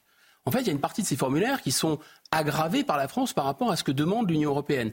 Donc, si vous voulez, on a une Union européenne dont on commence à comprendre que le narratif, parce que c'est quoi le narratif de l'Union européenne? Le narratif, c'est de nous protéger contre la guerre. La guerre est de retour. Le narratif, c'est de dire, écoutez, on est trop petit à l'échelle nationale. Donc, si on est à l'échelle continentale, on ira mieux. Et donc, on va dire, on va vous protéger contre la concurrence mondiale qui est trop grosse. Un peu, si vous je ne sais pas si vous vous souvenez des films de King Kong. on, représente la concurrence mondiale de continents entiers, la Chine, les États-Unis, etc. C'est King Kong. Alors, on va vous protéger parce que vous n'êtes pas à l'échelle. Et en fait, on se rend compte que l'Union européenne, qu'est-ce qu'elle fait? Elle nous attache avec des normes qui ne sont pas appliquées à la concurrence et elle nous livre pieds et poings liés à cette concurrence. Donc, cette vérité commence vraiment à éclater. On va continuer à évoquer ce sujet tout à l'heure dans notre journal de 7h30 à travers la concurrence politique qui se joue en ce moment autour de cette question des agriculteurs. Avant de refermer euh, cette page tout de suite, le rappel de l'actualité à 7h15 quasiment, c'est avec Marine Sabourin. Le gouvernement tente de désamorcer la colère des agriculteurs. Le ministre de l'Agriculture, Marc Fesneau, était hier en déplacement dans le Cher aux côtés d'un éleveur laitier. L'opposition s'est elle aussi emparée du sujet, notamment Jordan Bardella qui était sur le terrain en Gironde. Éric Zemmour prononçait quant à lui un discours dans les Yvelines. Tous les deux ont pointé du doigt l'Europe. Près d'un Français sur deux satisfait de Gabriel Attal comme Premier ministre. C'est ce que révèle un sondage IFOP pour le JDD. 49% des Français sont satisfaits, 46% sont mécontents. Et puis de nouvelles manifestations contre la loi immigration organisées aujourd'hui à l'appel de 200 personnalités, quatre jours avant la décision très attendue du Conseil constitutionnel. Plus de 160 marches sont prévues partout en France, dont celle de Paris qui doit s'élancer à 14h depuis la place du Trocadéro. La lente agonie de nos agriculteurs et peut-être bientôt également euh, celle de nos pêcheurs. C'est une question qui peut se poser, cette fois sur euh, de l'écologie. C'est une première européenne. À partir de demain, il sera interdit de pêcher durant un mois dans tout le golfe de Gascogne, c'est-à-dire du sud de la Bretagne jusqu'au nord de l'Espagne. Ce sont des centaines de bateaux de pêche qui vont donc rester à quai. Décision prise par le Conseil d'État lui-même, saisi par des organisations euh, écologistes pour protéger les dauphins. Oui, s'ils seront indemnisés à 80% de leur chiffre d'affaires, les professionnels redoutent des conséquences dramatiques pour la filière, une décision qu'ils estiment injuste, d'autant que tous leurs bateaux sont équipés de répulsifs anti-dauphins. Nous sommes allés à leur rencontre à Lorient, où une quarantaine de bateaux seront dès demain au chômage technique. Reportage de Michael Chailloux. Dernière marée avant fermeture pour l'Iselvor 2. Les dernières sols du golfe de Gascogne sont débarquées. À Lorient, une quarantaine de navires vont rester à quai pendant un mois. Grosse colère des patrons pêcheurs. Quel fait scientifique est-ce que le juge a, pris une telle décision? Ce quel fait scientifique? Pour moi, le juge n'a pas été du tout impartial. Il a été dans le sens des écolos et puis c'est tout. Point barre. La pêche va être gérée devant les tribunaux et non pas, et non pas euh, sur le terrain en faisant des actions. Donc euh, on ne peut plus l'accepter. Même si l'État promet de soutenir les entreprises à hauteur de 80% du chiffre d'affaires, les pêcheurs ne digèrent pas la victoire des associations écologistes au Conseil d'État. Pour eux, les rapports scientifiques du Conseil international pour l'exploration de la mer ont été mal interprétés. À aucun moment, les rapports scientifiques du CIEM disent qu'il faut faire de manière urgente des fermetures spatio-temporelles pour les navires. 635 000 dauphins ont été recensés en Atlantique et on dénombre 9 000 captures accidentelles, toujours selon le CIEM. Avec cet arrêt brutal, c'est toute la filière de la pêche artisanale qui s'estime en danger. On va euh, favoriser euh, des produits euh, qui vont venir de Chine et de pays non respectueux de la ressource et qui vont, que les consommateurs vont trouver dans les rayons. La fermeture est programmée pour un mois jusqu'au 20 février et sera renouvelée de la même façon en 2025 et 2026. Mais Guillaume Bigot, ça rejoint le, problème de, l'agriculture en France et de notre souveraineté alimentaire qui est attaquée par les normes. C'est exactement ça, puisque là, euh, on dit aux pêcheurs, et en fait, derrière, derrière, les pêcheurs sont pas fous. Ils sentent bien que les institutions européennes ont envie un peu de déléguer l'agriculture, enfin, qu'il n'y ait plus vraiment d'agriculture, ni de pêche d'ailleurs, parce qu'il y a des lobbies écolos très puissants en Europe et qu'il faut protéger les dauphins, il faut protéger la biodiversité, etc. Donc on durcit les normes, on interdit à nos agriculteurs et à nos pêcheurs euh, de, simplement euh, euh, de, faire leur travail. Et en réalité, là où ça les rend fous, c'est qu'ils savent ce qui se passe, eux. D'accord? Donc il, n'en reste pas à ah, les gentils dauphins, on, va les, on va leur laisser un mois. Non, ils savent bien que pendant que les pêcheurs européens qui sont plutôt très raisonnables dans leur pêche ne font rien, ils savent pendant ce temps-là que euh, les bateaux-usines chinois vont en profiter pour vider la mer de tous les poissons, y compris des dauphins. C'est là où ça les rend absolument fous, si vous voulez. Parce que la concurrence internationale d'un côté et l'écologie de l'autre, c'est deux lubies européennes qui sont contradictoires et qui vont laisser les lobbies extra-européens procéder comme ils veulent. À la fin, on aura des produits de mauvaise qualité et on n'aura même plus de dauphins. On va s'intéresser maintenant à la situation au Proche-Orient avec Harold Iman. Les États-Unis et l'Europe qui plaident en faveur d'une solution à, deux États entre Israël et la Palestine. L'État hébreu, lui, martèle son opposition à cette idée. Harold, selon Benjamin Netanyahou, Israël doit s'assurer que Gaza ne constituera plus une menace. Et cette exigence, aujourd'hui, euh, contredit la demande de souveraineté palestinienne. Harold, à quoi ressemblerait cette solution euh, voulue à, deux États? Alors évidemment, c'est la question qui bloque euh, toute la partie diplomatique de cette guerre euh, entre Israël et le Hamas.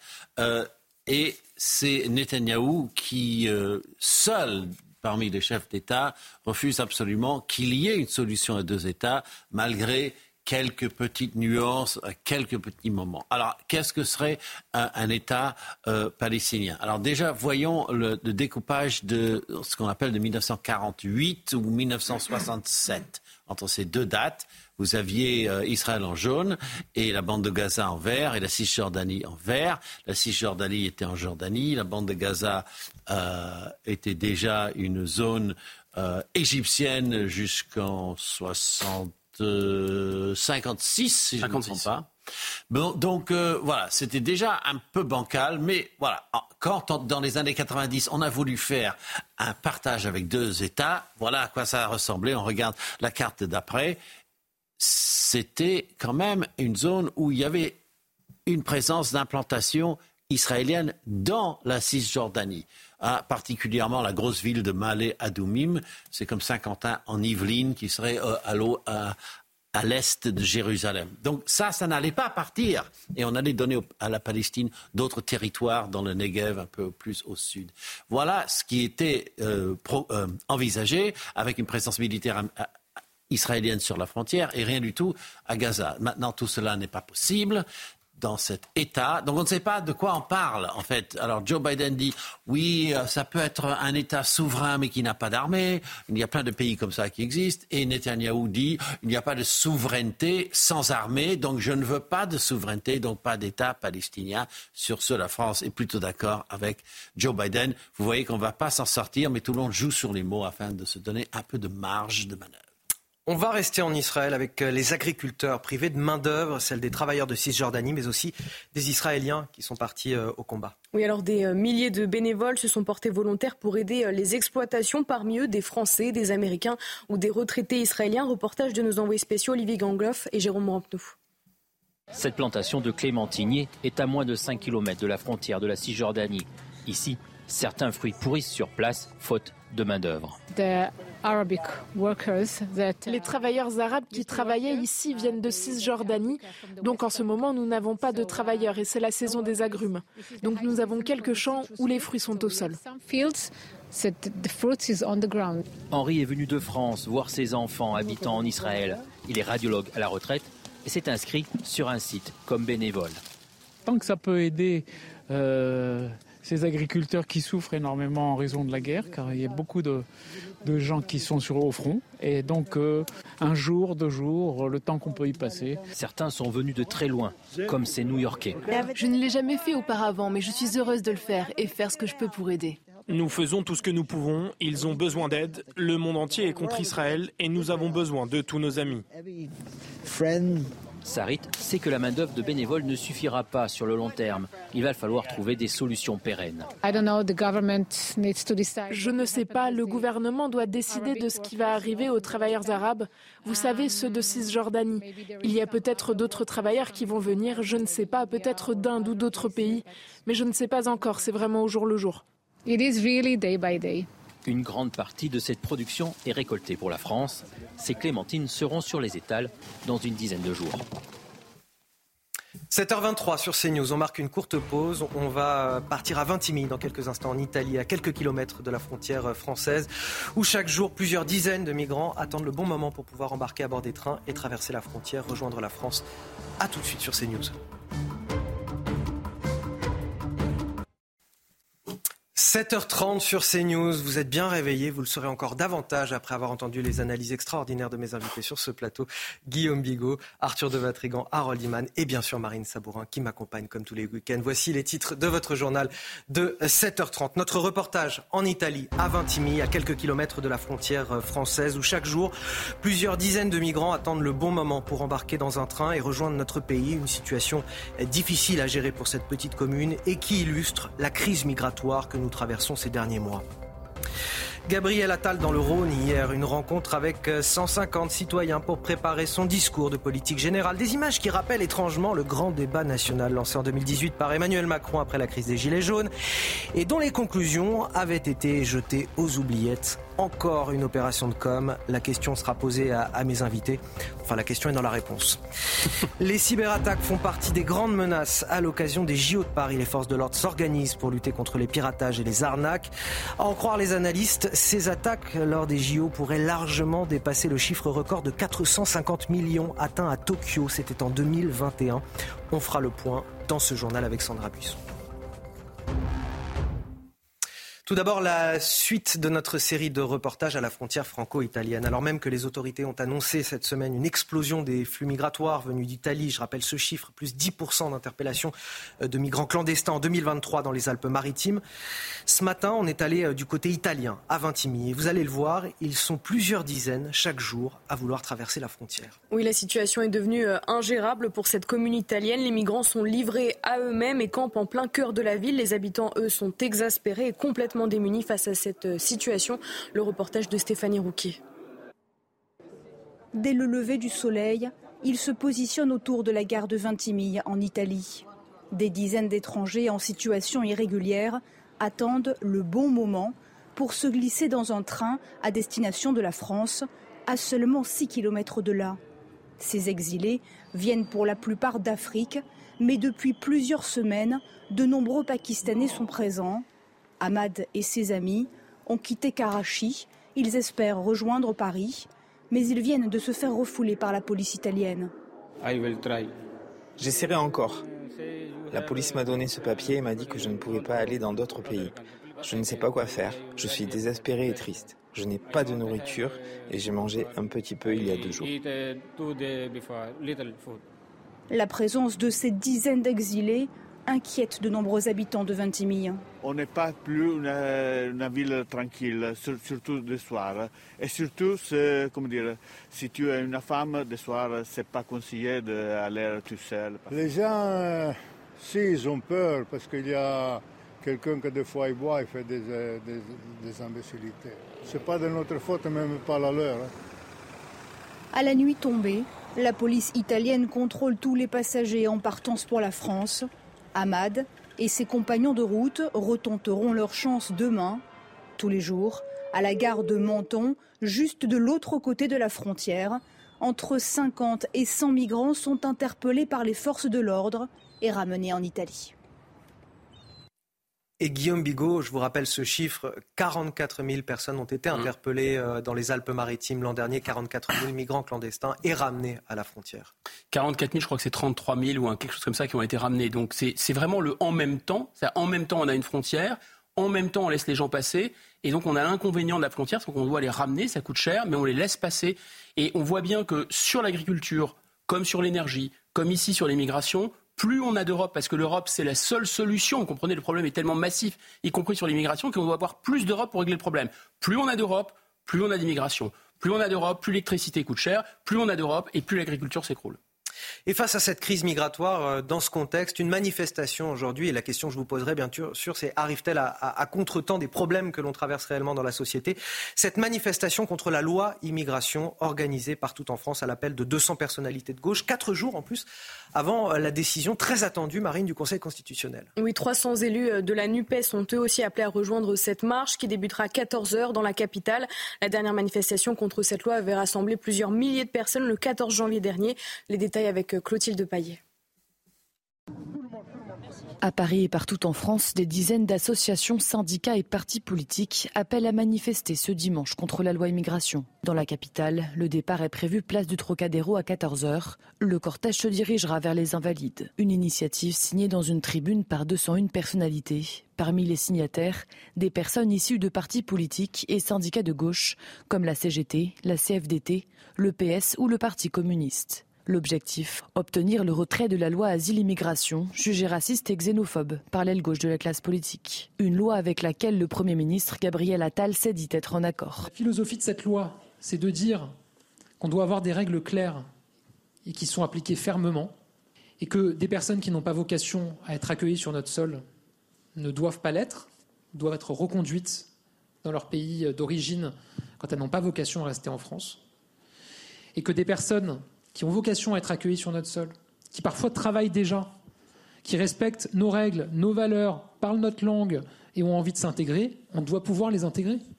Et moi, j'assume totalement cette ligne. Et cette année, on régularisera 10 000 personnes, 10 000 personnes en situation euh, irrégulière qui travaillent. Aux quatre coins du pays, au moins 151 manifestations sont prévues.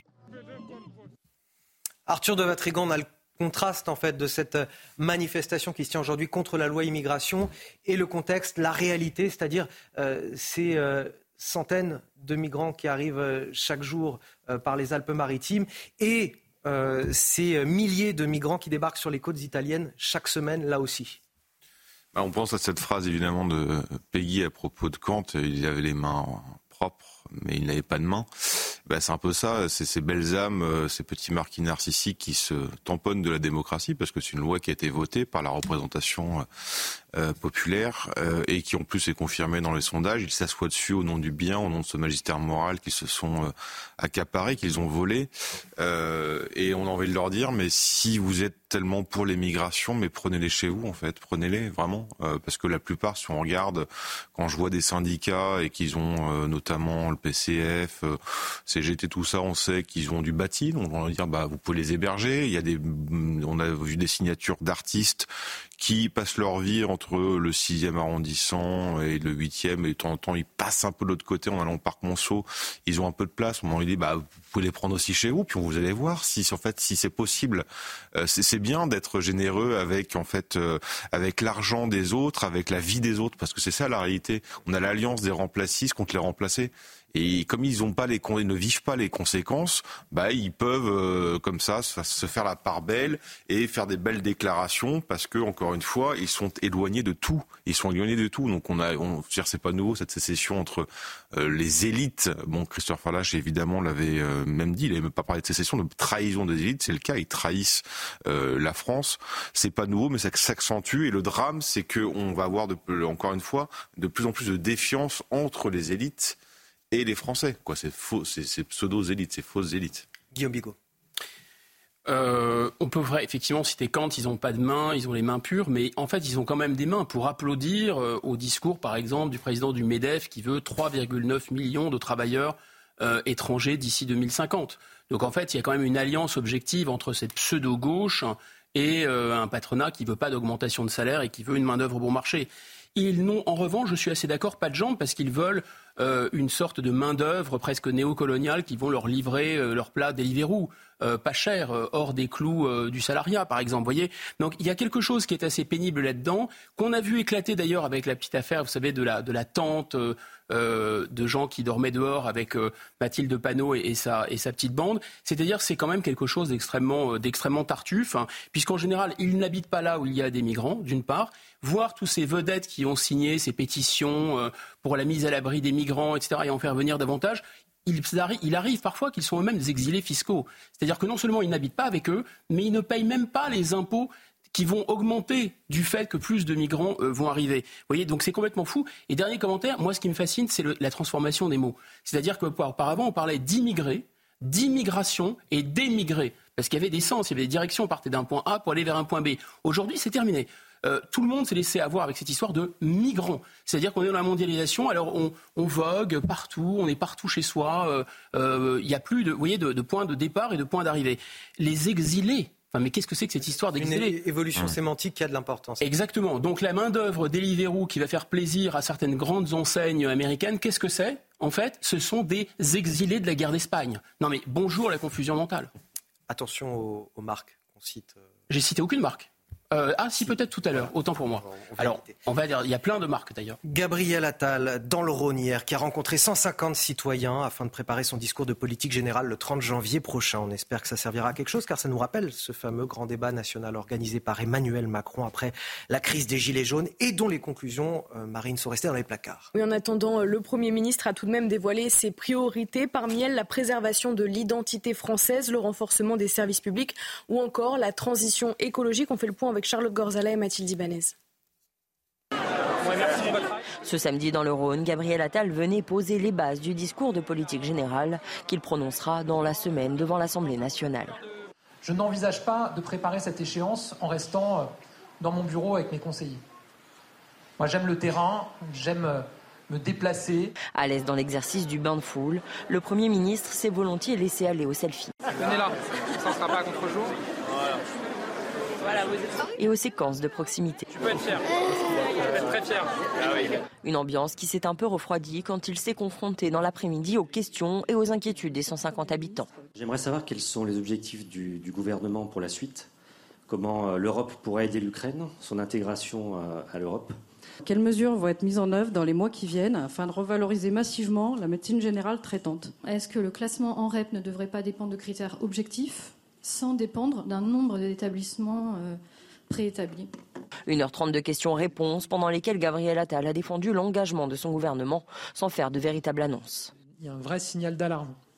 Donc, le fait que vous m'en parliez confirme euh, cette conviction que j'ai et ça fera partie de ma déclaration de politique générale. J'y travaille avec euh, d'ores et déjà mes ministres éducation, santé. Moi, je ne vais pas mentir aux gens, il n'y a pas de solution miracle, mais il y a quand même des solutions. Un déplacement qui prenait ce samedi des airs de grand débat comme celui qu'initiait il y a cinq ans Emmanuel Macron. Alors Guillaume Bigot, il aurait été en, bras de chemise qu'on l'aurait pris pour le jumeau d'Emmanuel Macron en 2018. Ah, c'était à s'y tromper. Oui, oui c'était à s'y tromper. C'était un copier-coller absolument parfait. marchait dans les pas de son président. Vous savez, euh, c'était Laurent Fabius qui avait dit au bout de, de quelques mois, il était agacé euh, qu'il y ait une confusion entre lui-même et le président de la République qu'il avait nommé François Mitterrand. Il avait dit non, mais lui c'est lui et moi c'est moi. Là, pour le coup, Gabriel Attal, c'est, il peut dire lui c'est moi et moi c'est lui, quoi, en fait, en réalité. Donc il y a vraiment cette, cette confusion-là. Deuxième chose, il me semble qu'il y a une erreur de communication. Pourquoi? Bah, Parce qu'en fait, le, le sujet qui explose à la fois dans les pays européens, qui couve en France et qui a été très exploité d'ailleurs par, euh, euh, par la concurrence politique, hein, c'est le sujet de l'agriculture. Et euh, la 64 est bloquée, la pression monte, et être sur le terrain, être sur le terrain, est-ce que ça consistait à aller dans une commune qui s'appelle Saint-Laurent-d'Agny dans le Rhône, où Emmanuel Macron a fait, je rappelle, 67,5% au second tour, et où, en guise de français, on a eu un panel marketing euh, de notables, quasiment tous macronistes, qui, avec quelque chose d'intégralement téléphoné, où l'un lui disait Oh, mais vous savez, je suis agriculteur et je, crains de ne pas pouvoir garder un travailleur euh, somalien. Euh, est-ce que vous allez pouvoir faire quelque chose pour moi? Ah, mais bien sûr, métier sous tension. L'autre lui disait, mais vous savez, moi, je suis dans une école, et en fait, en réalité, le dédoublement des classes, est-ce que ça va pas se faire au détriment des REP Et lui dit, ah, mais c'est formidable, dédoublement des classes, d'ailleurs, c'est moi qui l'ai fait. C'était complètement téléphoné, si vous voulez. Et là, ça commence à se voir.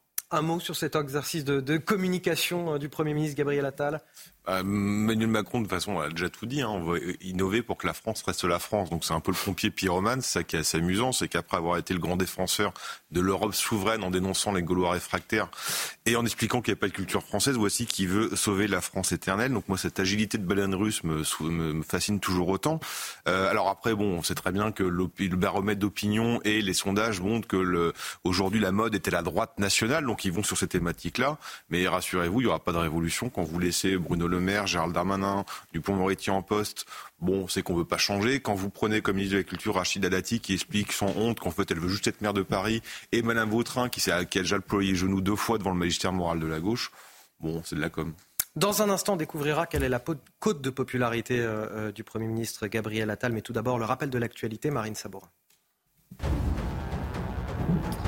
Marc Fesneau s'adresse aux agriculteurs ce matin dans le JDD. Le ministre de l'Agriculture reconnaît que l'accumulation des règles de l'Union européenne et les normes environnementales découragent les agriculteurs. Voici ces mots.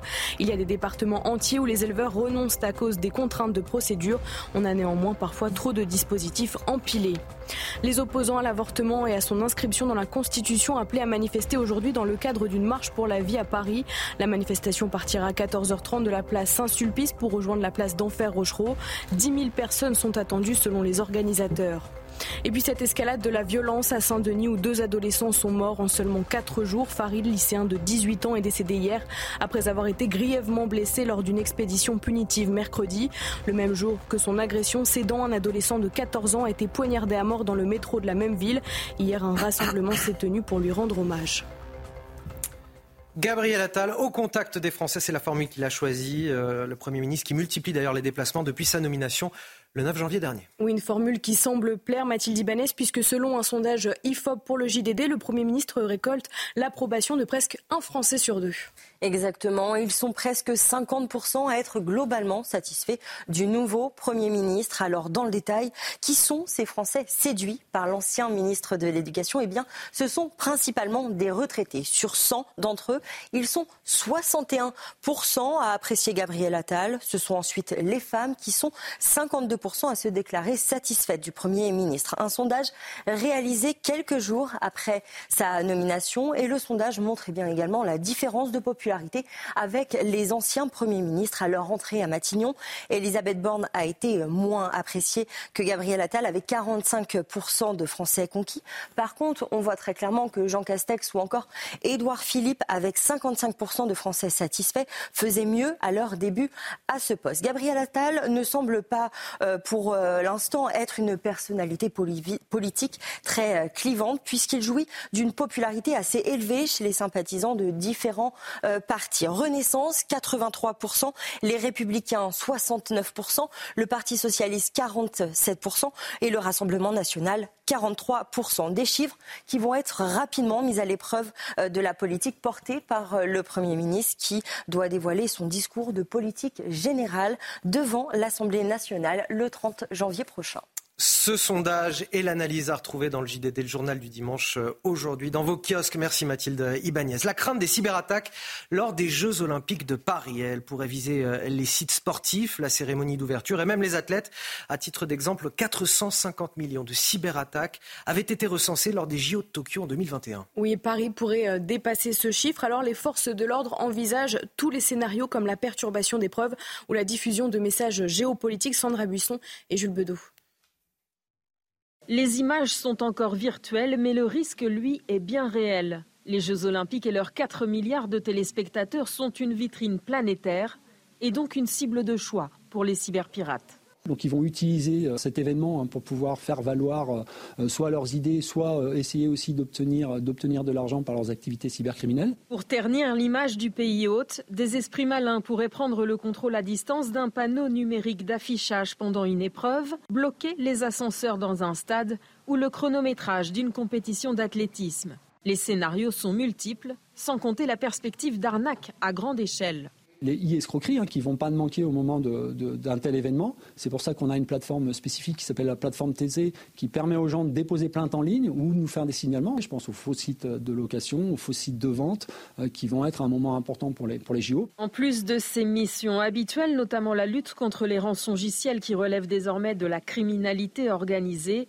L'Office anti-cybercriminalité sera sur le pont avec près de 180 policiers et experts en Ile-de-France et environ 200 en région pour traquer les troubles faits des Olympiades. Et pour finir cette heure, la polémique Sylvain Tesson. Plusieurs politiques apportent aujourd'hui leur soutien à l'écrivain, ciblé cette semaine euh, par plus de 1200 personnalités du monde de la culture dans une tribune parue au journal Libération. Oui, ces signataires euh, s'opposent à ce qu'il soit le parrain du printemps des poètes, rendez-vous littéraire prévu en mars prochain. Selon eux, Sylvain Tesson, prix Renaudot en 2019, est une figure de proue euh, de l'extrême droite littéraire. Les détails avec Dounia Tengour. Les soutiens en faveur de l'écrivain Sylvain Tesson commencent à affluer dans le monde de la culture. Le philosophe Alain Finkielkraut est monté au créneau. Il dénonce une chasse à l'homme. C'est le sport favori de, justement, des démocraties tardives, c'est la chasse à cour. C'est-à-dire la Lali et la curée. je souhaiterais, moi, que ces poètes soient destitués du nom même de poète. Une attaque qui vise un collectif de 1200 personnalités du milieu littéraire, signataires d'une tribune contre la nomination de Sylvain Tesson comme parrain du printemps des poètes. L'écrivain peut néanmoins compter sur le soutien de plusieurs hommes et femmes politiques, tels que le ministre de l'économie, lui-même auteur, Bruno Le Maire. Donc voilà où nous en sommes, dans la France des Lumières, de la raison et de l'esprit libre. Une pétition contre un écrivain de grand talent, l'exclusion sectaire d'une plume aventureuse, Soutien total à Sylvain Tesson, poète de notre monde. À droite, Valérie Pécresse, Xavier Bertrand ou encore Éric Ciotti s'insurgent contre une police de la pensée ou encore la dérive de la gauche vers le wokisme. Mais la polémique a également fait réagir le maire PS de Montpellier, Michael Delafosse. La cancel culture est un appauvrissement de l'esprit, un sectarisme, une négation de la diversité du génie humain. Respect pour Sylvain Tesson. Selon le collectif à l'initiative de la tribune, l'écrivain ferait figure de proue de l'extrême droite littéraire. Il lui reproche entre autres d'avoir préfacé plusieurs romans de Jean Raspail, auteur du Camp des Saints. Très bel exemple de police de la pensée. Totalement, totalement, d'autant que. Mais enfin, c'est la police de la pensée, mais c'est aussi quand même la haine pour le talent. Sylvain Tesson, on peut en penser ce qu'on veut, il a quand même une plume admirable, il s'inscrit dans toute la. D'ailleurs, je ne sais pas très bien ce qu'on lui reproche, il s'inscrit dans la longue tradition des, écrivains voyageurs et des poètes voyageurs français. Et euh, il a simplement peut-être un discours. Euh, disons, qui est très critique à l'égard euh, de la modernité, qui empêche les, liens humains entre les personnes et à la vérité de la fraternité même humaine, euh, au-delà même des frontières, de s'exprimer. Je ne comprends pas très bien ce qu'on lui reproche, sincèrement. Arthur de Vatrigan. Bah, ce qui est dramatique, c'est qu'on voit des petits qui écrivent sur des grands.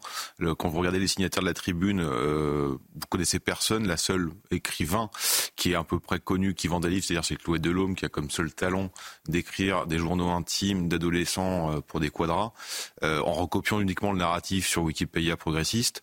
Donc ça, c'est pas très important. Par contre, ce qui est dramatique, c'est qu'on voit derrière euh, du côté des libraires qui ont ce monopole euh, caché et mettent de côté des livres qui ne leur plaisent pas.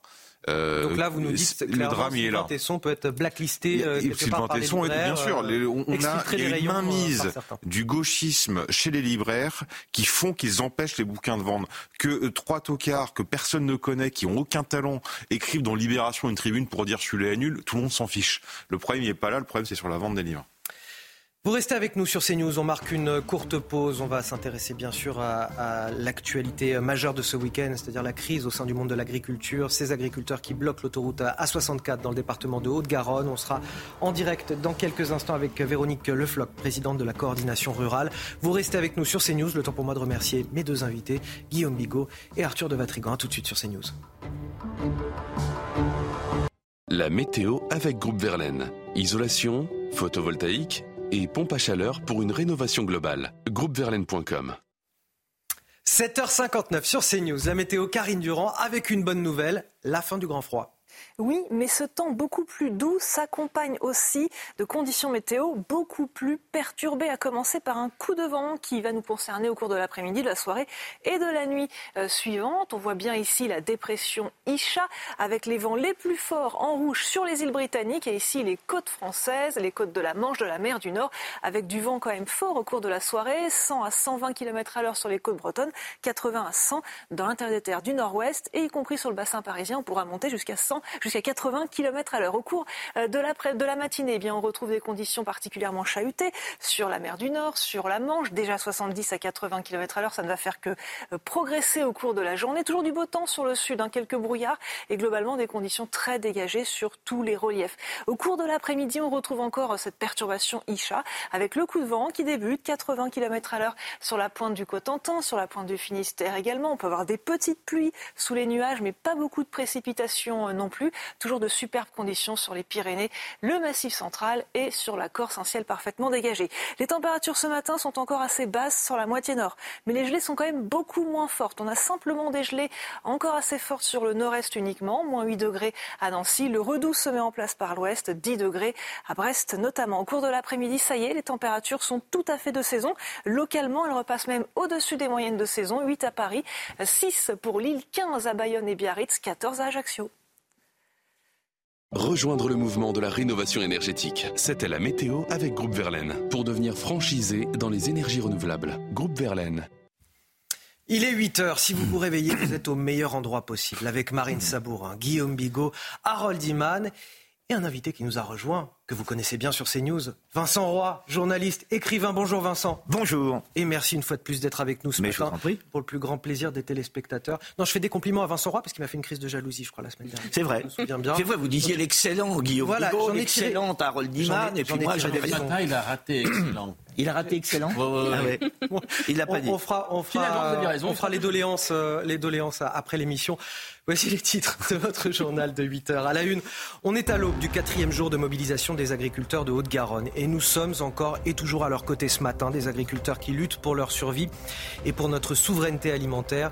Les rencontres avec la préfecture, les prises de parole politiques n'y auront rien fait pour le moment. Ils restent déterminés avec une grande journée de mobilisation en vue jeudi prochain et on en parle dans un instant avec Véronique Lefloc, présidente de la coordination rurale qui nous attend.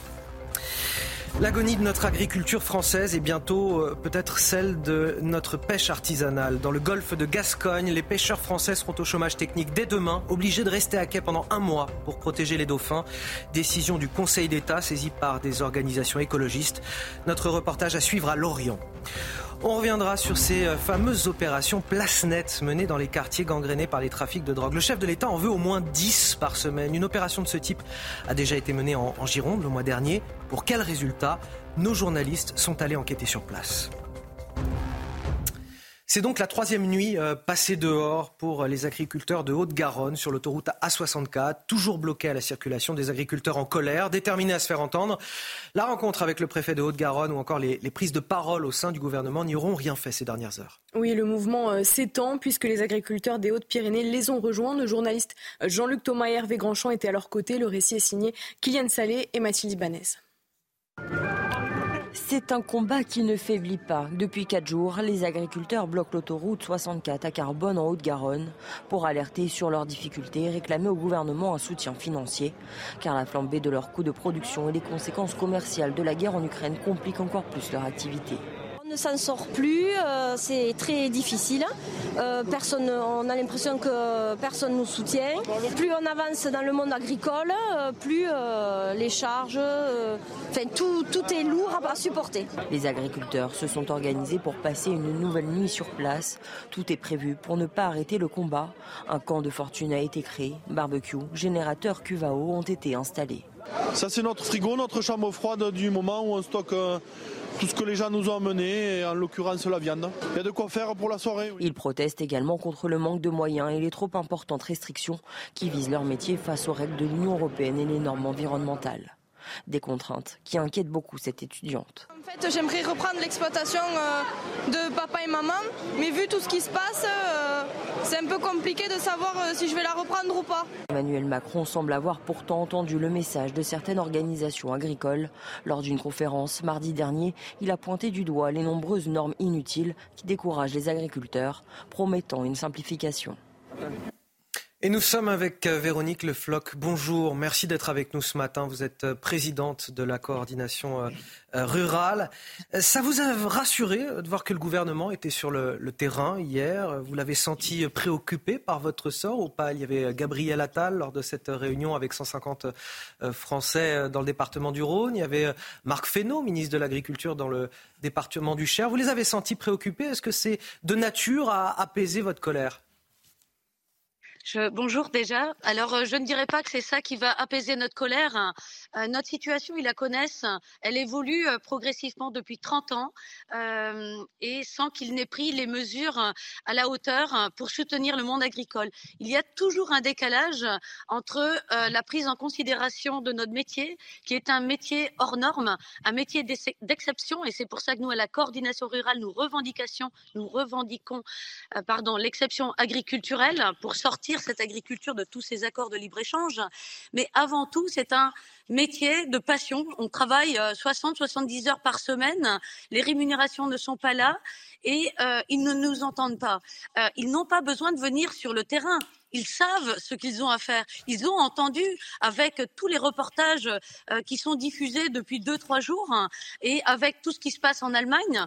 Les solutions sont simples et évidentes.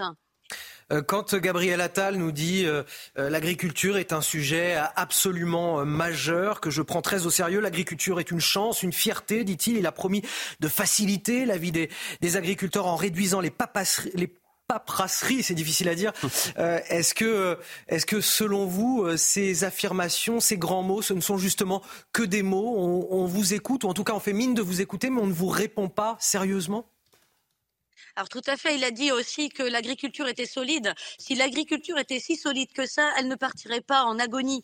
Là, euh, les exploitants arrêtent, voire même avant l'âge de la retraite, et les jeunes se posent des questions. Vous avez bien entendu la jeune fille qui ne sait même pas si elle va reprendre après ses parents.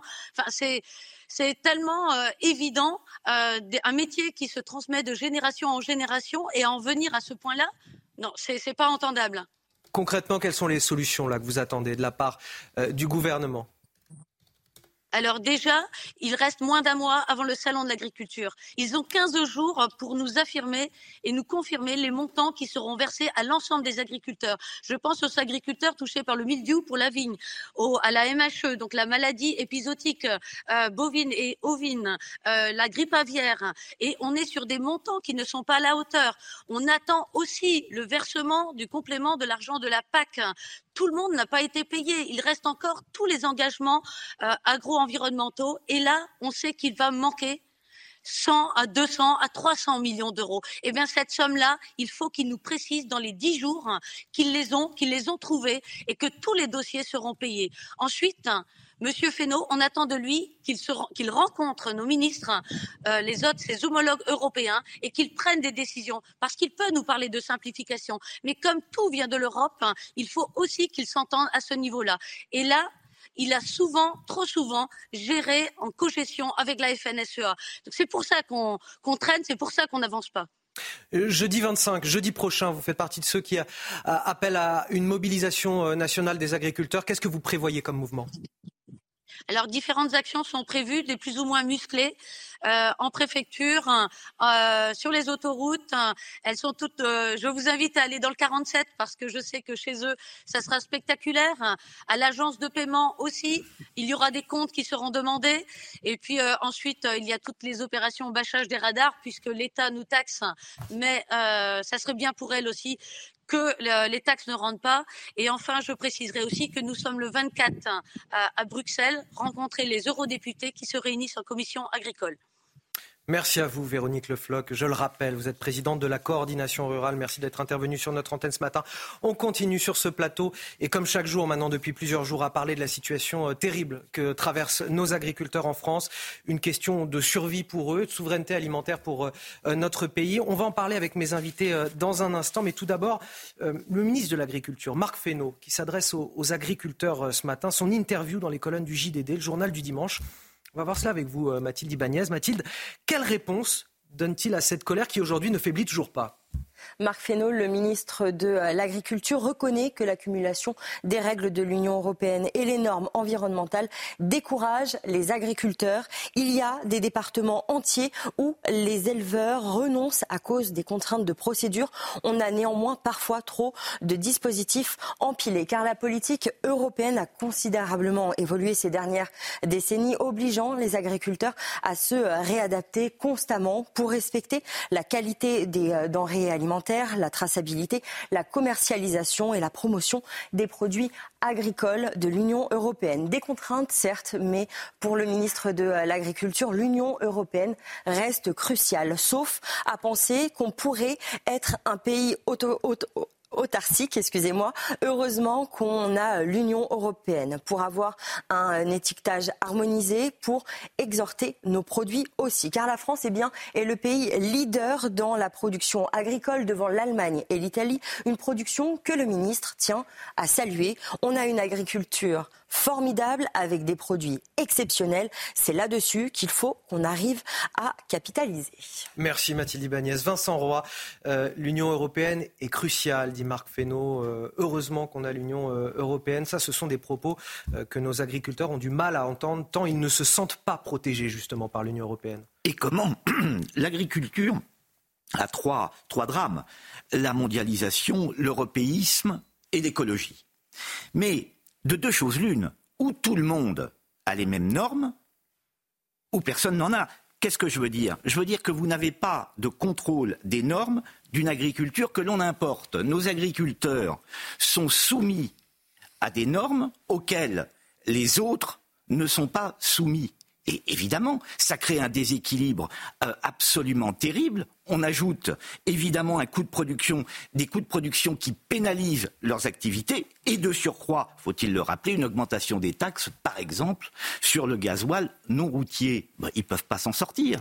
Ils ne peuvent pas s'en sortir. On a aujourd'hui une agriculture à l'arrêt. Ils souffrent euh, songer au nombre de suicides chez nos agriculteurs aujourd'hui. Nombre d'agriculteurs qui ne peuvent pas se rémunérer aujourd'hui, qui euh, au taux horaire, rapporté au taux horaire, se payent moins de 5 euros de l'heure, parfois 1 euro, parfois pas du tout d'ailleurs.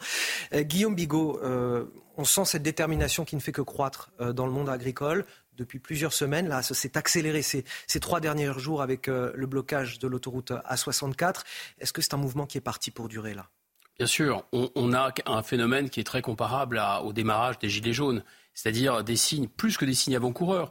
On en avait parlé euh, sur cette chaîne le 14 décembre dernier. Pourquoi on en avait parlé? Parce que d'abord, en France, partout en France, il y avait ce mouvement On marche sur la tête avec les panneaux qui étaient retournés, partout à l'initiative euh, euh, de la FNSEA jeunes. Mais surtout, c'était déjà le cas en Hongrie, c'était déjà le cas en Allemagne, c'était déjà le cas aux Pays-Bas, avec des effets politiques massifs. Ça n'a fait que monter en puissance et ce n'est que maintenant qu'on s'en rend compte. C'est quand même. Alors là, on, est au point de, bloquer euh, l'A64. Je vous signale que euh, les grandes autoroutes hein, qui desservent les grandes capitales en Allemagne, on nous parle sans arrêt de l'Europe, mais personne ne veut voir ce qui se passe de l'autre côté de la frontière dès lors que ça n'arrange pas le discours ambiant. Et donc là, ces, autoroutes ont été bloquées en Allemagne. Là, on va vers ce blocage-là. On arrive vers le salon d'agriculture. Vincent Roy a dit tout à l'heure, il y a trois péchés de l'Europe, c'est le mondialisme, le libéralisme échevelé, l'européisme et l'écologie. Mais en fait, c'est la même chose, puisque c'est l'Europe qui impose impose à la fois l'écologie, qui impose à la fois le mondialisme. Et là, le problème, c'est qu'il y a un double discours du gouvernement. Lorsque le gouvernement, lorsque M. Fesneau dit on vous protège de l'Europe, il oublie de dire deux choses. Il oublie de dire que l'Europe, c'est lui, Enfin, l'Europe, c'est son gouvernement. Eux, ils ne veulent que plus d'Europe et donc ils ont un double discours. C'est-à-dire qu'ils disent aux agriculteurs et en France, le président de la République, euh, Gabriel Attal ou M. Fesneau, font un petit théâtre français où il est question de dire on vous protège de l'Europe. Mais en parallèle, quand M. Macron se rend à Davos, quand M. Fesneau se rend avec ses collègues en Europe, il dit on va plus d'Europe, donc plus d'écologie, on, le veut, donc plus de, de libéralisme mondial, on le veut. Et le deuxième problème, c'est qu'en plus de tenir un double langage, ce qu'ils font, c'est qu'ils aggravent les normes par rapport à ce qu'impose l'Europe. Et dernier point, à propos de l'écologie. Oui, à propos de l'écologie, nos agriculteurs sont nos meilleurs écologistes. On va continuer à, parler des agriculteurs dans notre journal de 8h30, ne vous inquiétez pas. À la lente agonie de nos agriculteurs répond peut-être celle, bientôt, de nos pêcheurs. Euh, cette fois sur l'hôtel de l'écologiste, une première européenne. À partir de, de demain, il sera interdit de pêcher durant un mois dans le golfe de Gascogne c'est-à-dire du sud de la Bretagne jusqu'au nord de l'Espagne. Ça fait quand même une zone euh, très très importante pour nos pêcheurs. Ce sont des centaines de bateaux de pêche qui vont donc rester à quai à partir de demain. Décision prise par le Conseil d'État, lui-même saisi par des organisations euh, écologistes pour protéger les dauphins. Oui, s'ils seront euh, indemnisés à 80% de leur chiffre d'affaires, les professionnels redoutent des conséquences dramatiques pour leur filière. Une décision qu'ils estiment injuste, d'autant plus que tous leurs bateaux sont équipés de répulsifs anti-dauphins. Nous sommes allés à leur rencontre à Lorient où une quarantaine de bateaux seront dès demain au chômage technique. Reportage de Michael Chailloux. Dernière marée avant fermeture pour l'Iselvor 2. Les dernières sols du golfe de Gascogne sont débarquées. À Lorient, une quarantaine de navires vont rester à quai pendant un mois. Grosse colère des patrons pêcheurs. Quel fait scientifique est-ce que le juge a, pris une telle décision? Ce quel fait scientifique? Pour moi, le juge n'a pas été du tout impartial. Il a été dans le sens des écolos et puis c'est tout. Point barre. La pêche va être gérée devant les tribunaux. Et non pas, et non pas euh, sur le terrain en faisant des actions. Donc euh, on ne peut plus l'accepter. Même si l'État promet de soutenir les entreprises à hauteur de 80% du chiffre d'affaires, les pêcheurs ne digèrent pas la victoire des associations écologistes au Conseil d'État. Pour eux, les rapports scientifiques du Conseil international pour l'exploration de la mer ont été mal interprétés. À aucun moment, les rapports scientifiques du CIEM disent qu'il faut faire de manière urgente des fermetures spatio-temporelles pour les navires. 635 000 dauphins ont été recensés en Atlantique et on dénombre 9 000 captures accidentelles, toujours selon le CIEM. Avec cet arrêt brutal, c'est toute la filière de la pêche artisanale qui s'estime en danger. On va euh, favoriser euh, des produits euh, qui vont venir de Chine et de pays non respectueux de la ressource et qui vont, que les consommateurs vont trouver dans les rayons. La fermeture est programmée pour un mois jusqu'au 20 février et sera renouvelée de la même façon en 2025 et 2026. Voilà, ce sont finalement les mêmes mots qui frappent euh, l'agriculture et la pêche euh, française aujourd'hui à 8h15 pardon, sur CNews. Le rappel de l'actualité, Marine Sabourin. Le gouvernement tente de désamorcer la colère des agriculteurs. Le ministre de l'Agriculture, Marc Fesneau, était hier en déplacement dans le Cher aux côtés d'un éleveur laitier.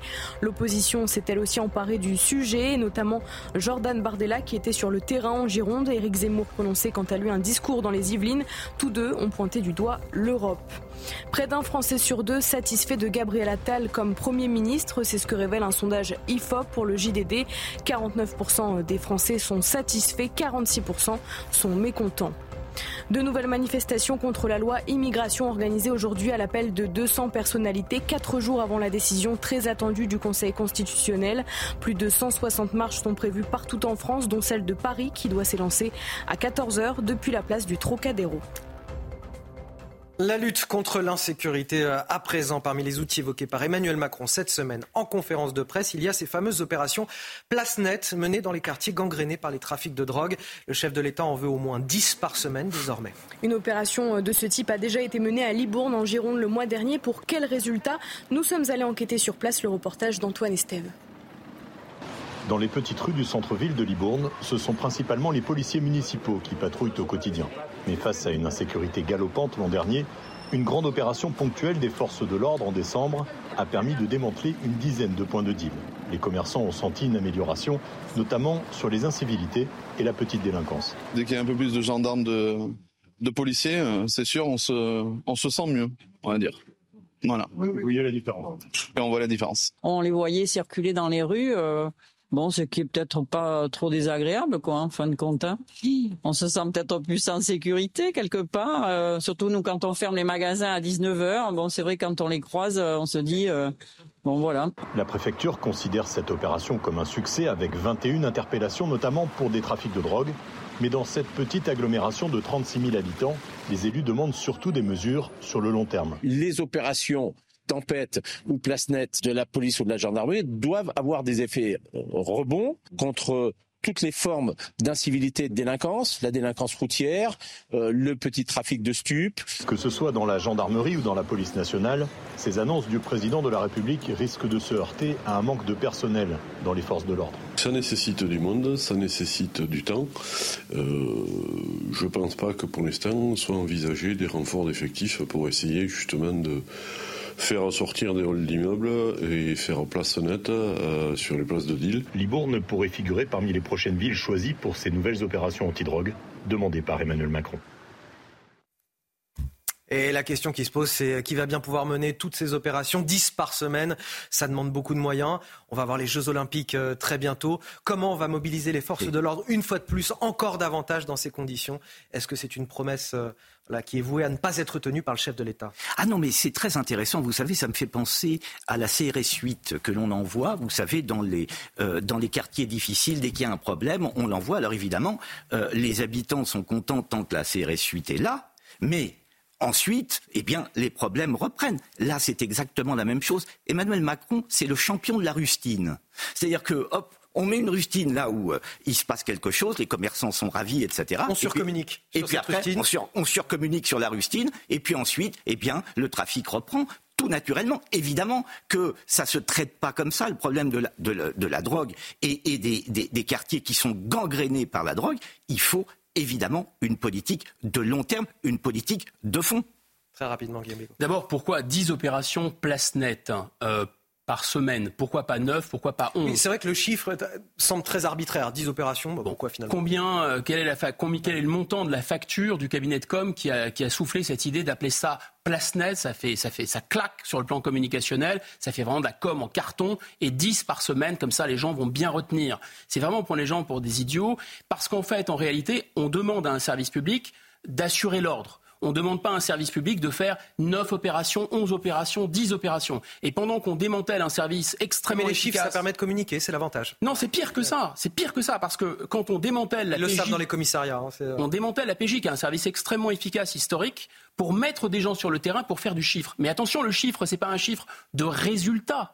C'est un chiffre de moyens. On fait quelque chose plutôt que rien. C'est pas grave si on s'agite. On fait quelque chose. Mais on ne demande pas euh, euh, aux services publics de faire quelque chose. On leur demande d'atteindre un certain objectif, quoi qu'il en coûte. Allez, la situation au Proche-Orient pour finir. Les États-Unis et l'Europe qui plaident en faveur d'une solution à deux États. L'État hébreu, lui qui martèle son opposition à cette idée. Oui, selon euh, Benjamin Netanyahou, Israël doit s'assurer que Gaza ne constituera plus une menace et cette exigence contredit la demande de souveraineté palestinienne. Harold Diman, à quoi ressemblerait euh, cette solution à deux États? Personne ne sait et donc euh, on se dispute. Euh, pour euh, les euh, Américains et la France aussi, euh, Joe Biden particulièrement et euh, Emmanuel Macron, mais les Britanniques sont un peu sur la même ligne. Voici ce que la- cela pourrait être. Il faut faire un tout petit pas en arrière pour voir en 1948 à quoi ça ressemblait. Donc en jaune, euh, l'État d'Israël.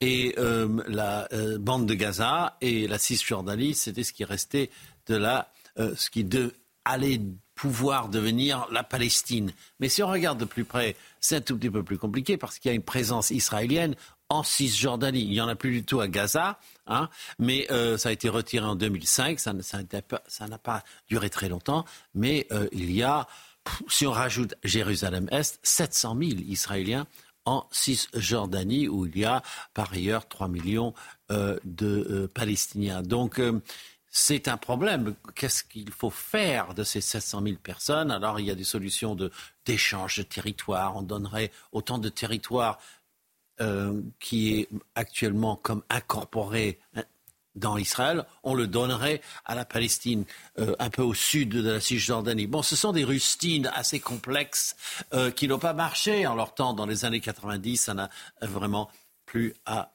personne. Donc, qu'est-ce qu'on peut faire maintenant? Benjamin Netanyahu, lui, n'a jamais varié. Il a toujours dit non, pas d'État palestinien, nulle part. Donc, il n'a pas vraiment varié. Il dit s'il y a une souveraineté palestinienne, il y aura une armée. S'il y a une armée, il y aura des alliances. S'il y a des alliances, on aura des ennemis. Et c'est comme un suicide. Et en face de lui, Joe Biden dit un État, c'est souverain, mais la souveraineté, ça peut être ce qu'on veut. Il peut même ne pas y avoir d'armée du tout. Donc on joue sur les mots afin de trouver une phrase qui sortirait de la bouche de Benjamin Netanyahou et qui contenterait la communauté internationale dans le moment présent. Et puis on attend que Benjamin Netanyahu soit balayé par les élections. C'est à peu près ça la diplomatie occidentale aujourd'hui. L'analyse d'Harold Iman, il est 8h23, on marque une courte pause. Dans un instant, on ira à Vintimille, en Italie, près de la frontière euh, française, où chaque jour plusieurs dizaines de migrants attendent le bon moment pour euh, embarquer dans un train et rejoindre notre pays. A tout de suite. De retour dans votre matinale week-end. Dernière ligne droite, voici les titres de votre journal de 8h30. Notre reportage en Italie, à Vintimille, à quelques kilomètres de la frontière française, où chaque jour, plusieurs dizaines de migrants attendent le bon moment pour embarquer dans un train et rejoindre notre pays. Une situation difficile à gérer pour cette petite commune et qui illustre la crise migratoire que nous traversons depuis, j'allais dire, ces derniers mois et même depuis ces dernières années. Gabriel Attal dans le Rhône hier, une rencontre avec 150 citoyens pour préparer son discours de politique générale. Des images qui rappellent étrangement le grand débat national lancé en 2018 par Emmanuel Macron après la crise des Gilets jaunes et dont les conclusions avaient été, euh, disons-le, jetées aux oubliettes.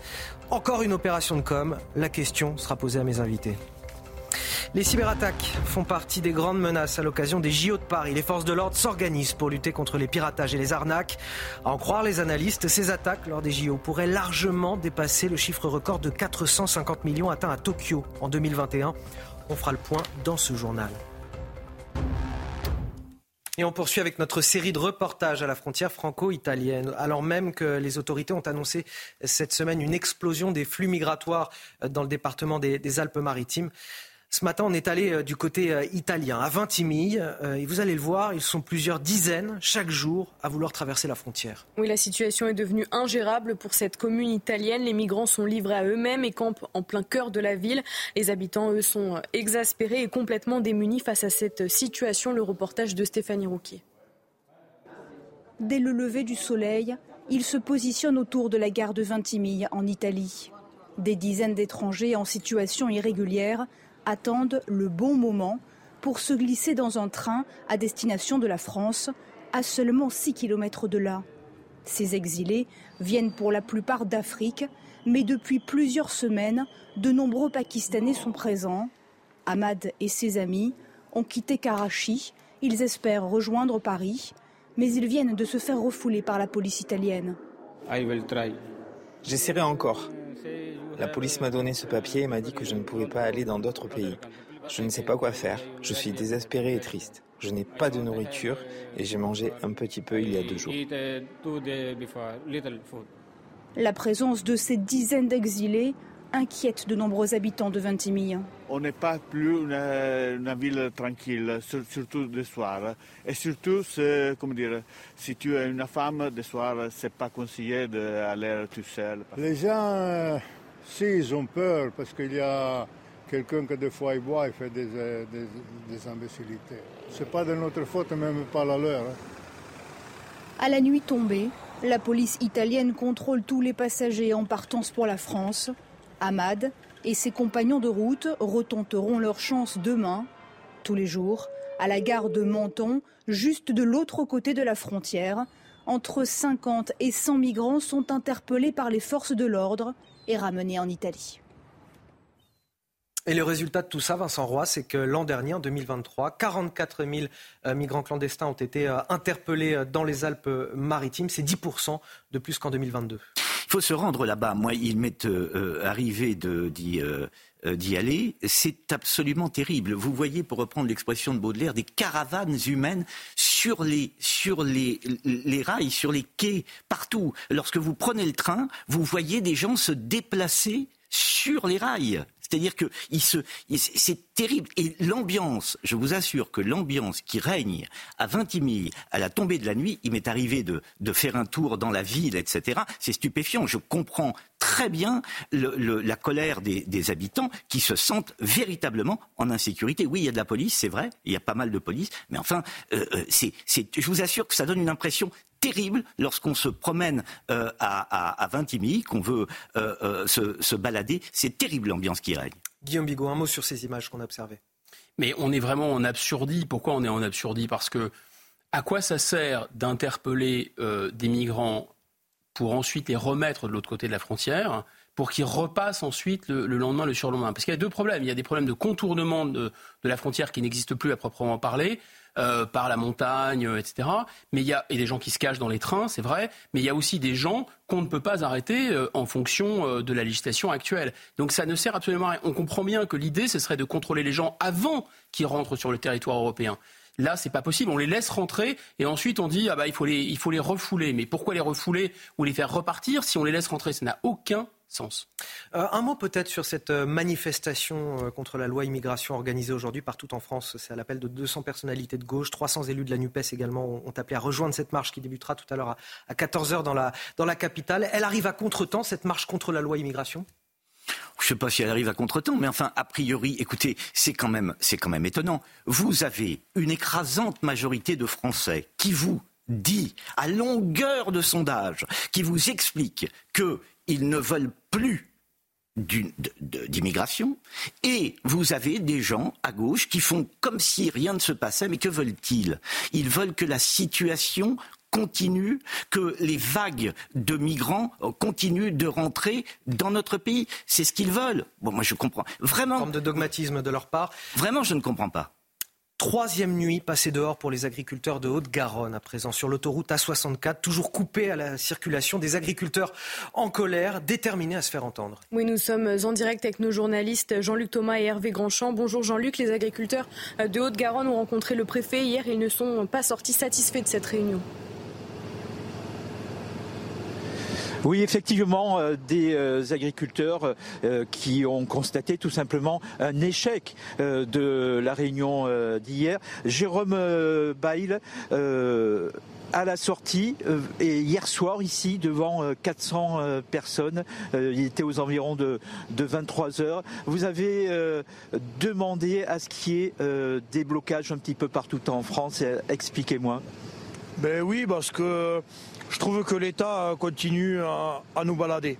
Euh, ils me promettent une annonce concrète sur la MHE. Et en fait, comme j'ai dit à monsieur le préfet, même s'il y a déjà une avancée une petite avancée, on va dire.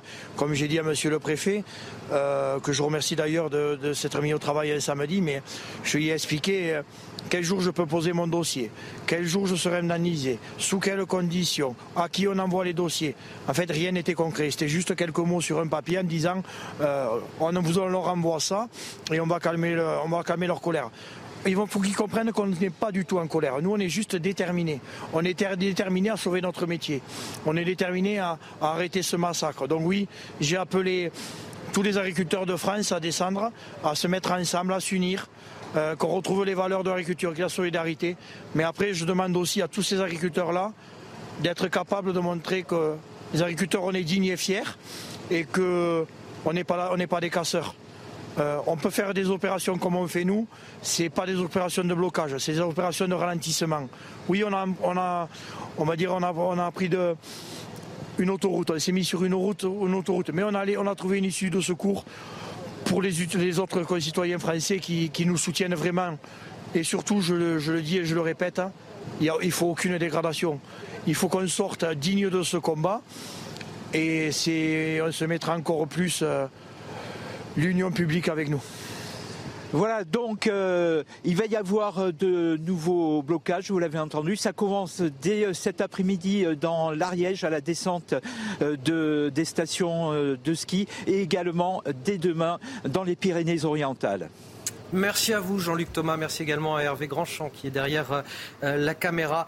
Un mot peut-être sur cette euh, concurrence politique qui se joue en ce moment autour de la situation des agriculteurs. Hier, on avait le, gouvernement et on l'a vu euh, qui donnait une sorte d'offensive médiatique en essayant d'éteindre le feu avant qu'il ne, ne, se propage. On avait également Jordan Bardella qui était auprès d'un éleveur laitier qui a évoqué la situation des agriculteurs, qui a pointé du doigt l'Europe. On avait Eric Zemmour aussi qui s'est emparé de la question. Évidemment, cette question va être très concurrentielle à l'approche, à l'approche des élections européennes de juin prochain, Vincent Roy. Bien entendu, puisque comme on l'a dit, c'est euh, l'Europe qui est euh, manifestement pointée. C'est, quand, quand, on est en train de parler aujourd'hui de souveraineté alimentaire, mais enfin, on ne devrait même pas oser euh, prononcer cette expression, puisque c'est l'Europe qui dirige tout actuellement pour ce qui est de l'agriculture. Et quand vous avez le ministre de l'Agriculture qui, dans le JDD, dit mais il faut encore plus d'Europe parce que ça nous protège, mais enfin de qui se moque-t-on? Gabriel Attal, qui était dans le Rhône hier, qui a rencontré 150 citoyens afin de préparer son discours de politique générale du 30 janvier prochain. On espère que ça servira à quelque chose. Ça nous rappelle quand même ce fameux grand débat national organisé par Emmanuel Macron après la crise des Gilets jaunes et dont les conclusions marines sont restées dans les placards. en attendant, le Premier ministre a dévoilé euh, ses priorités, parmi elles la préservation de l'identité française, le renforcement des services publics ou encore la transition écologique. On fait le point avec Charlotte Gorzala et Mathilde Ibanez. Ce samedi dans le Rhône, Gabriel Attal venait poser les bases du discours de politique générale qu'il prononcera dans la semaine devant l'Assemblée nationale. Je n'envisage pas de préparer cette échéance en restant euh, dans mon bureau avec mes conseillers. Moi j'aime le terrain, j'aime euh, me déplacer. À l'aise dans l'exercice du bain de foule, le Premier ministre s'est volontiers laissé aller au selfie. Venez là, ça ne sera pas contre-jour et aux séquences de proximité. Tu peux être fier. être très fier. Ah Une ambiance qui s'est un peu refroidie quand il s'est confronté dans l'après-midi aux questions et aux inquiétudes des 150 habitants. J'aimerais savoir quels sont les objectifs du, gouvernement pour la suite, comment euh, l'Europe pourrait aider l'Ukraine, son intégration euh, à l'Europe. Quelles mesures vont être mises en œuvre dans les mois qui viennent afin de revaloriser massivement la médecine générale traitante? Est-ce que le classement en REP ne devrait pas dépendre de critères objectifs sans dépendre d'un nombre d'établissements euh, préétablis?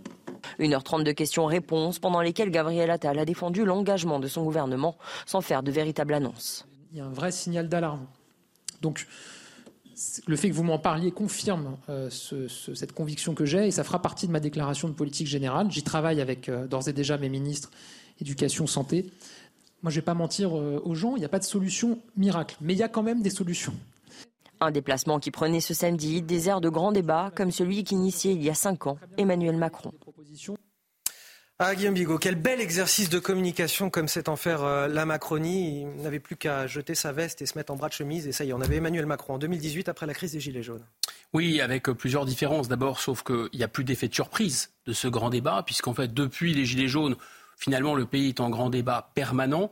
Deuxième chose, bah, c'est plus le président de la République et c'était quand même un ton moins énergiques. Donc c'était pas un, grand débat, c'était un micro débat taille S, hein, voire taille XS, si vous passez l'expression.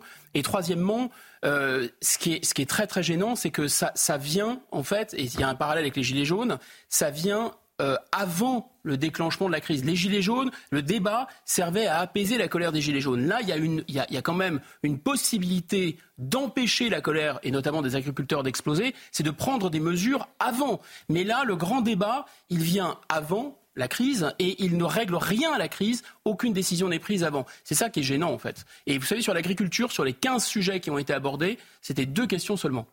Gabriel Attal au contact des Français, c'est la formule qu'a choisie donc le Premier ministre, vous venez de le voir, qui multiplie les déplacements depuis sa nomination le 9 janvier. Oui, une formule qui semble plaire Mathilde Ibanez, puisque selon un sondage IFOP pour le JDD, le Premier ministre récolte l'approbation de presque un Français sur deux les Français sont presque 50% à être globalement satisfaits du nouveau Premier ministre. Alors dans, le détail, qui sont les Français séduits par l'ancien ministre de l'Éducation? Eh bien ce sont principalement des retraités. Sur 100 d'entre eux, ils sont 61% à apprécier Gabriel Attal. Ce sont ensuite les femmes qui sont 52% à, se déclarer satisfaites du euh, Premier ministre. Un sondage réalisé quelques jours après euh, sa nomination et le sondage montre la différence de popularité avec avec les anciens ministres à leur entrée à Matignon. Elisabeth Borne a été moins appréciée que Gabriel Attal avec 45% de Français conquis. Par contre, on voit clairement que Jean Castex ou encore Édouard Philippe avec 55%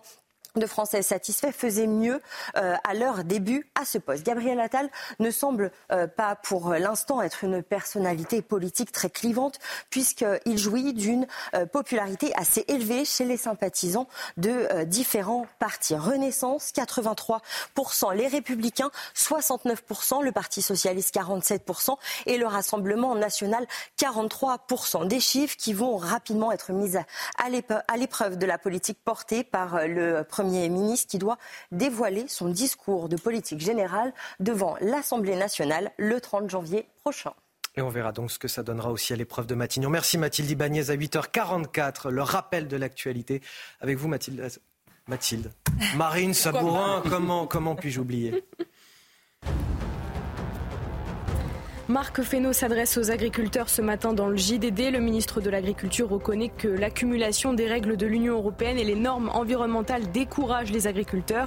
Voici ces mots. Il y a des départements entiers où les éleveurs renoncent à cause des contraintes de procédure.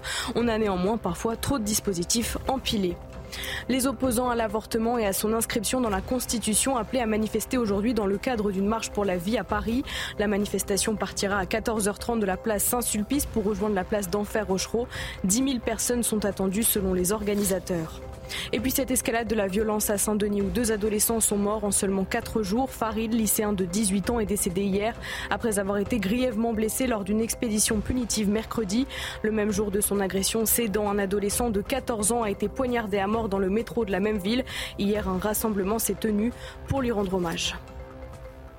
Et comme tous les dimanches à 8h45, nous avons le plaisir de recevoir Sonia Mabrouk sur ce plateau. Bonjour Sonia. Bonjour Anthony, bonjour à tous. Bonjour. Sonia, tout à l'heure à 10h, ce sera l'heure du grand rendez-vous CNews, Europe 1, Les Échos. Qui est votre invité aujourd'hui? Eh bien, ce dimanche, Anthony, notre invité, c'est Jean-François Copé. Pourquoi? Parce que c'est le maire de Meaux, et à Meaux, il y a de grandes zones agricoles. Donc, il va évidemment nous parler de la colère des agriculteurs qui s'étend, peut-être la première grande crise de ce gouvernement Attal. Et puis, ancien ministre et aussi, il connaît très bien les LR. Il nous parlera eh bien, des conséquences de l'entrée au gouvernement de Rachida Dati chez les LR également de la guerre scolaire, publique-privée. Voilà, Jean-François Copé à 10h en direct. On a hâte de vous suivre, Sonia Mabrouk. À tout à l'heure sur CNews et sur Europe 1. À présent, la crainte des cyberattaques lors des Jeux Olympiques de Paris. Elle pourrait viser les sites sportifs, la cérémonie d'ouverture et même les athlètes. À titre d'exemple, 450 millions de cyberattaques ont été recensées lors des JO de Tokyo en 2021. Oui, et Paris pourrait dépasser ce chiffre. Alors, les forces de l'ordre envisagent tous les scénarios comme la perturbation des preuves ou la diffusion de messages géopolitiques. Sandra Buisson et Jules Bedeau. Les images sont encore virtuelles, mais le risque, lui, est bien réel. Les Jeux olympiques et leurs 4 milliards de téléspectateurs sont une vitrine planétaire et donc une cible de choix pour les cyberpirates. Donc ils vont utiliser euh, cet événement hein, pour pouvoir faire valoir euh, euh, soit leurs idées, soit essayer aussi d'obtenir, d'obtenir de l'argent par leurs activités cybercriminelles. Pour ternir l'image du pays hôte, des esprits malins pourraient prendre le contrôle à distance d'un panneau numérique d'affichage pendant une épreuve, bloquer les ascenseurs dans un stade ou le chronométrage d'une compétition d'athlétisme. Les scénarios sont multiples, sans compter la perspective d'arnaque à grande échelle les e-escroqueries hein, qui ne vont pas manquer au moment d'un tel événement. C'est pour ça qu'on a une plateforme spécifique qui s'appelle la plateforme TZ qui permet aux gens de déposer plainte en ligne ou nous faire des signalements. Je pense aux faux sites de location, aux faux sites de vente euh, qui vont être un moment important pour les, pour JO. En plus de ces missions habituelles, notamment la lutte contre les rançongiciels qui relèvent désormais de la criminalité organisée, L'Office anti-cybercriminalité sera sur le pont avec près de 180 policiers et experts en Ile-de-France et environ 200 en région pour traquer les troubles faits des Olympiades. Il nous reste à peu près une minute avant la fin de cette émission. Je voulais faire euh, réagir euh, Vincent Roy, écrivain et journaliste, à un sujet euh, qui le touche certainement. Plusieurs politiques apportent leur soutien à Sylvain Tesson, qui est au cœur d'une polémique ciblée cette semaine par plus de 1200 personnalités du monde de la culture dans une tribune parue dans Libération. Des signataires qui s'opposent à ce qu'il soit le parrain du Printemps des Poètes, un rendez-vous littéraire prévu en mars prochain. Selon eux, Sylvain Tesson est une figure de proue de l'extrême droite littéraire. Est-ce que ça vous choque? Est-ce que c'est une forme euh, de censure de la pensée Encore une fois, une forme de wokisme? Oh ben vous savez, euh, oui, de toute façon, elle est à l'œuvre. Vous allez me dire, il n'y a plus rien qui vous choque. Vous euh, savez, non, non, si, si, il y a quand même quelque chose qui me choque dans, dans, dans cette affaire. D'abord, il faut voir dans, dans quel état euh, est la poésie dans notre pays. À quoi bon les poètes en temps de détresse, disait, demandait Heidegger. Il faut voir dans quel état est la poésie aujourd'hui en France. Premier point. Deuxième point, je vois que dans cette, cette tribune, il y a également des libraires. Alors voici des libraires maintenant qui distribuent les bons et les mauvais points. Monsieur Tesson serait de droite, puisque c'est ce qu'on lui reproche. Allons au fond du problème. Monsieur Tesson serait de droite, ce serait un odieux conservateur, et par conséquent, il n'aurait pas droit de citer. Mais va-t-on, je pose la question, va-t-on continuer, ces mêmes libraires vont-ils continuer à vendre tant euh, euh, Louis-Ferdinand Céline que Paul Morand? Et, les et le droit qu'il s'arroge derrière, c'est celui peut-être de retirer les livres de Sylvain, Sylvain Tesson de, de leur librairie. Ah bah écoutez, il va falloir, c'est il va terrible. falloir à tout le moins qu'il soit cohérent, me semble-t-il. Enfin, les libraires aujourd'hui dans notre pays distribuent les bons et les mauvais terrible, points. cette c'est- culture, voilà. C'est quand même, c'est quand même absolument stupéfiant. Et c'était le mot de la fin de cette émission. Merci infiniment, euh, Vincent Roy. Merci également euh, à Guillaume Bigot. J'allais encore oublier votre prénom, c'est pas possible. Ce matin, j'ai du mal. Guillaume Bigot, Marine Sabourin. L'excellent Guillaume Bonne Bigot. journée. L'excellent Guillaume Bigot. L'excellent Vincent. surtout, surtout, l'excellent Anthony. Ah bah voilà Ah, un oui. mot sympa pour la Ah, fin. oui. Pour, pour moi aussi, j'ai jamais de compliments. Moi, De très vif. compliments aux autres. euh, Moi aussi, je vais Anthony. faire une crise de jalousie. De très coruscante, Anthony. Je vais la chercher dans le dictionnaire, celle-là, parce que je ne l'ai pas. Euh, c'est la fin de cette émission. Euh, restez avec nous sur euh, CNews dans quelques instants. L'heure des pros week-end avec Elliot Deval.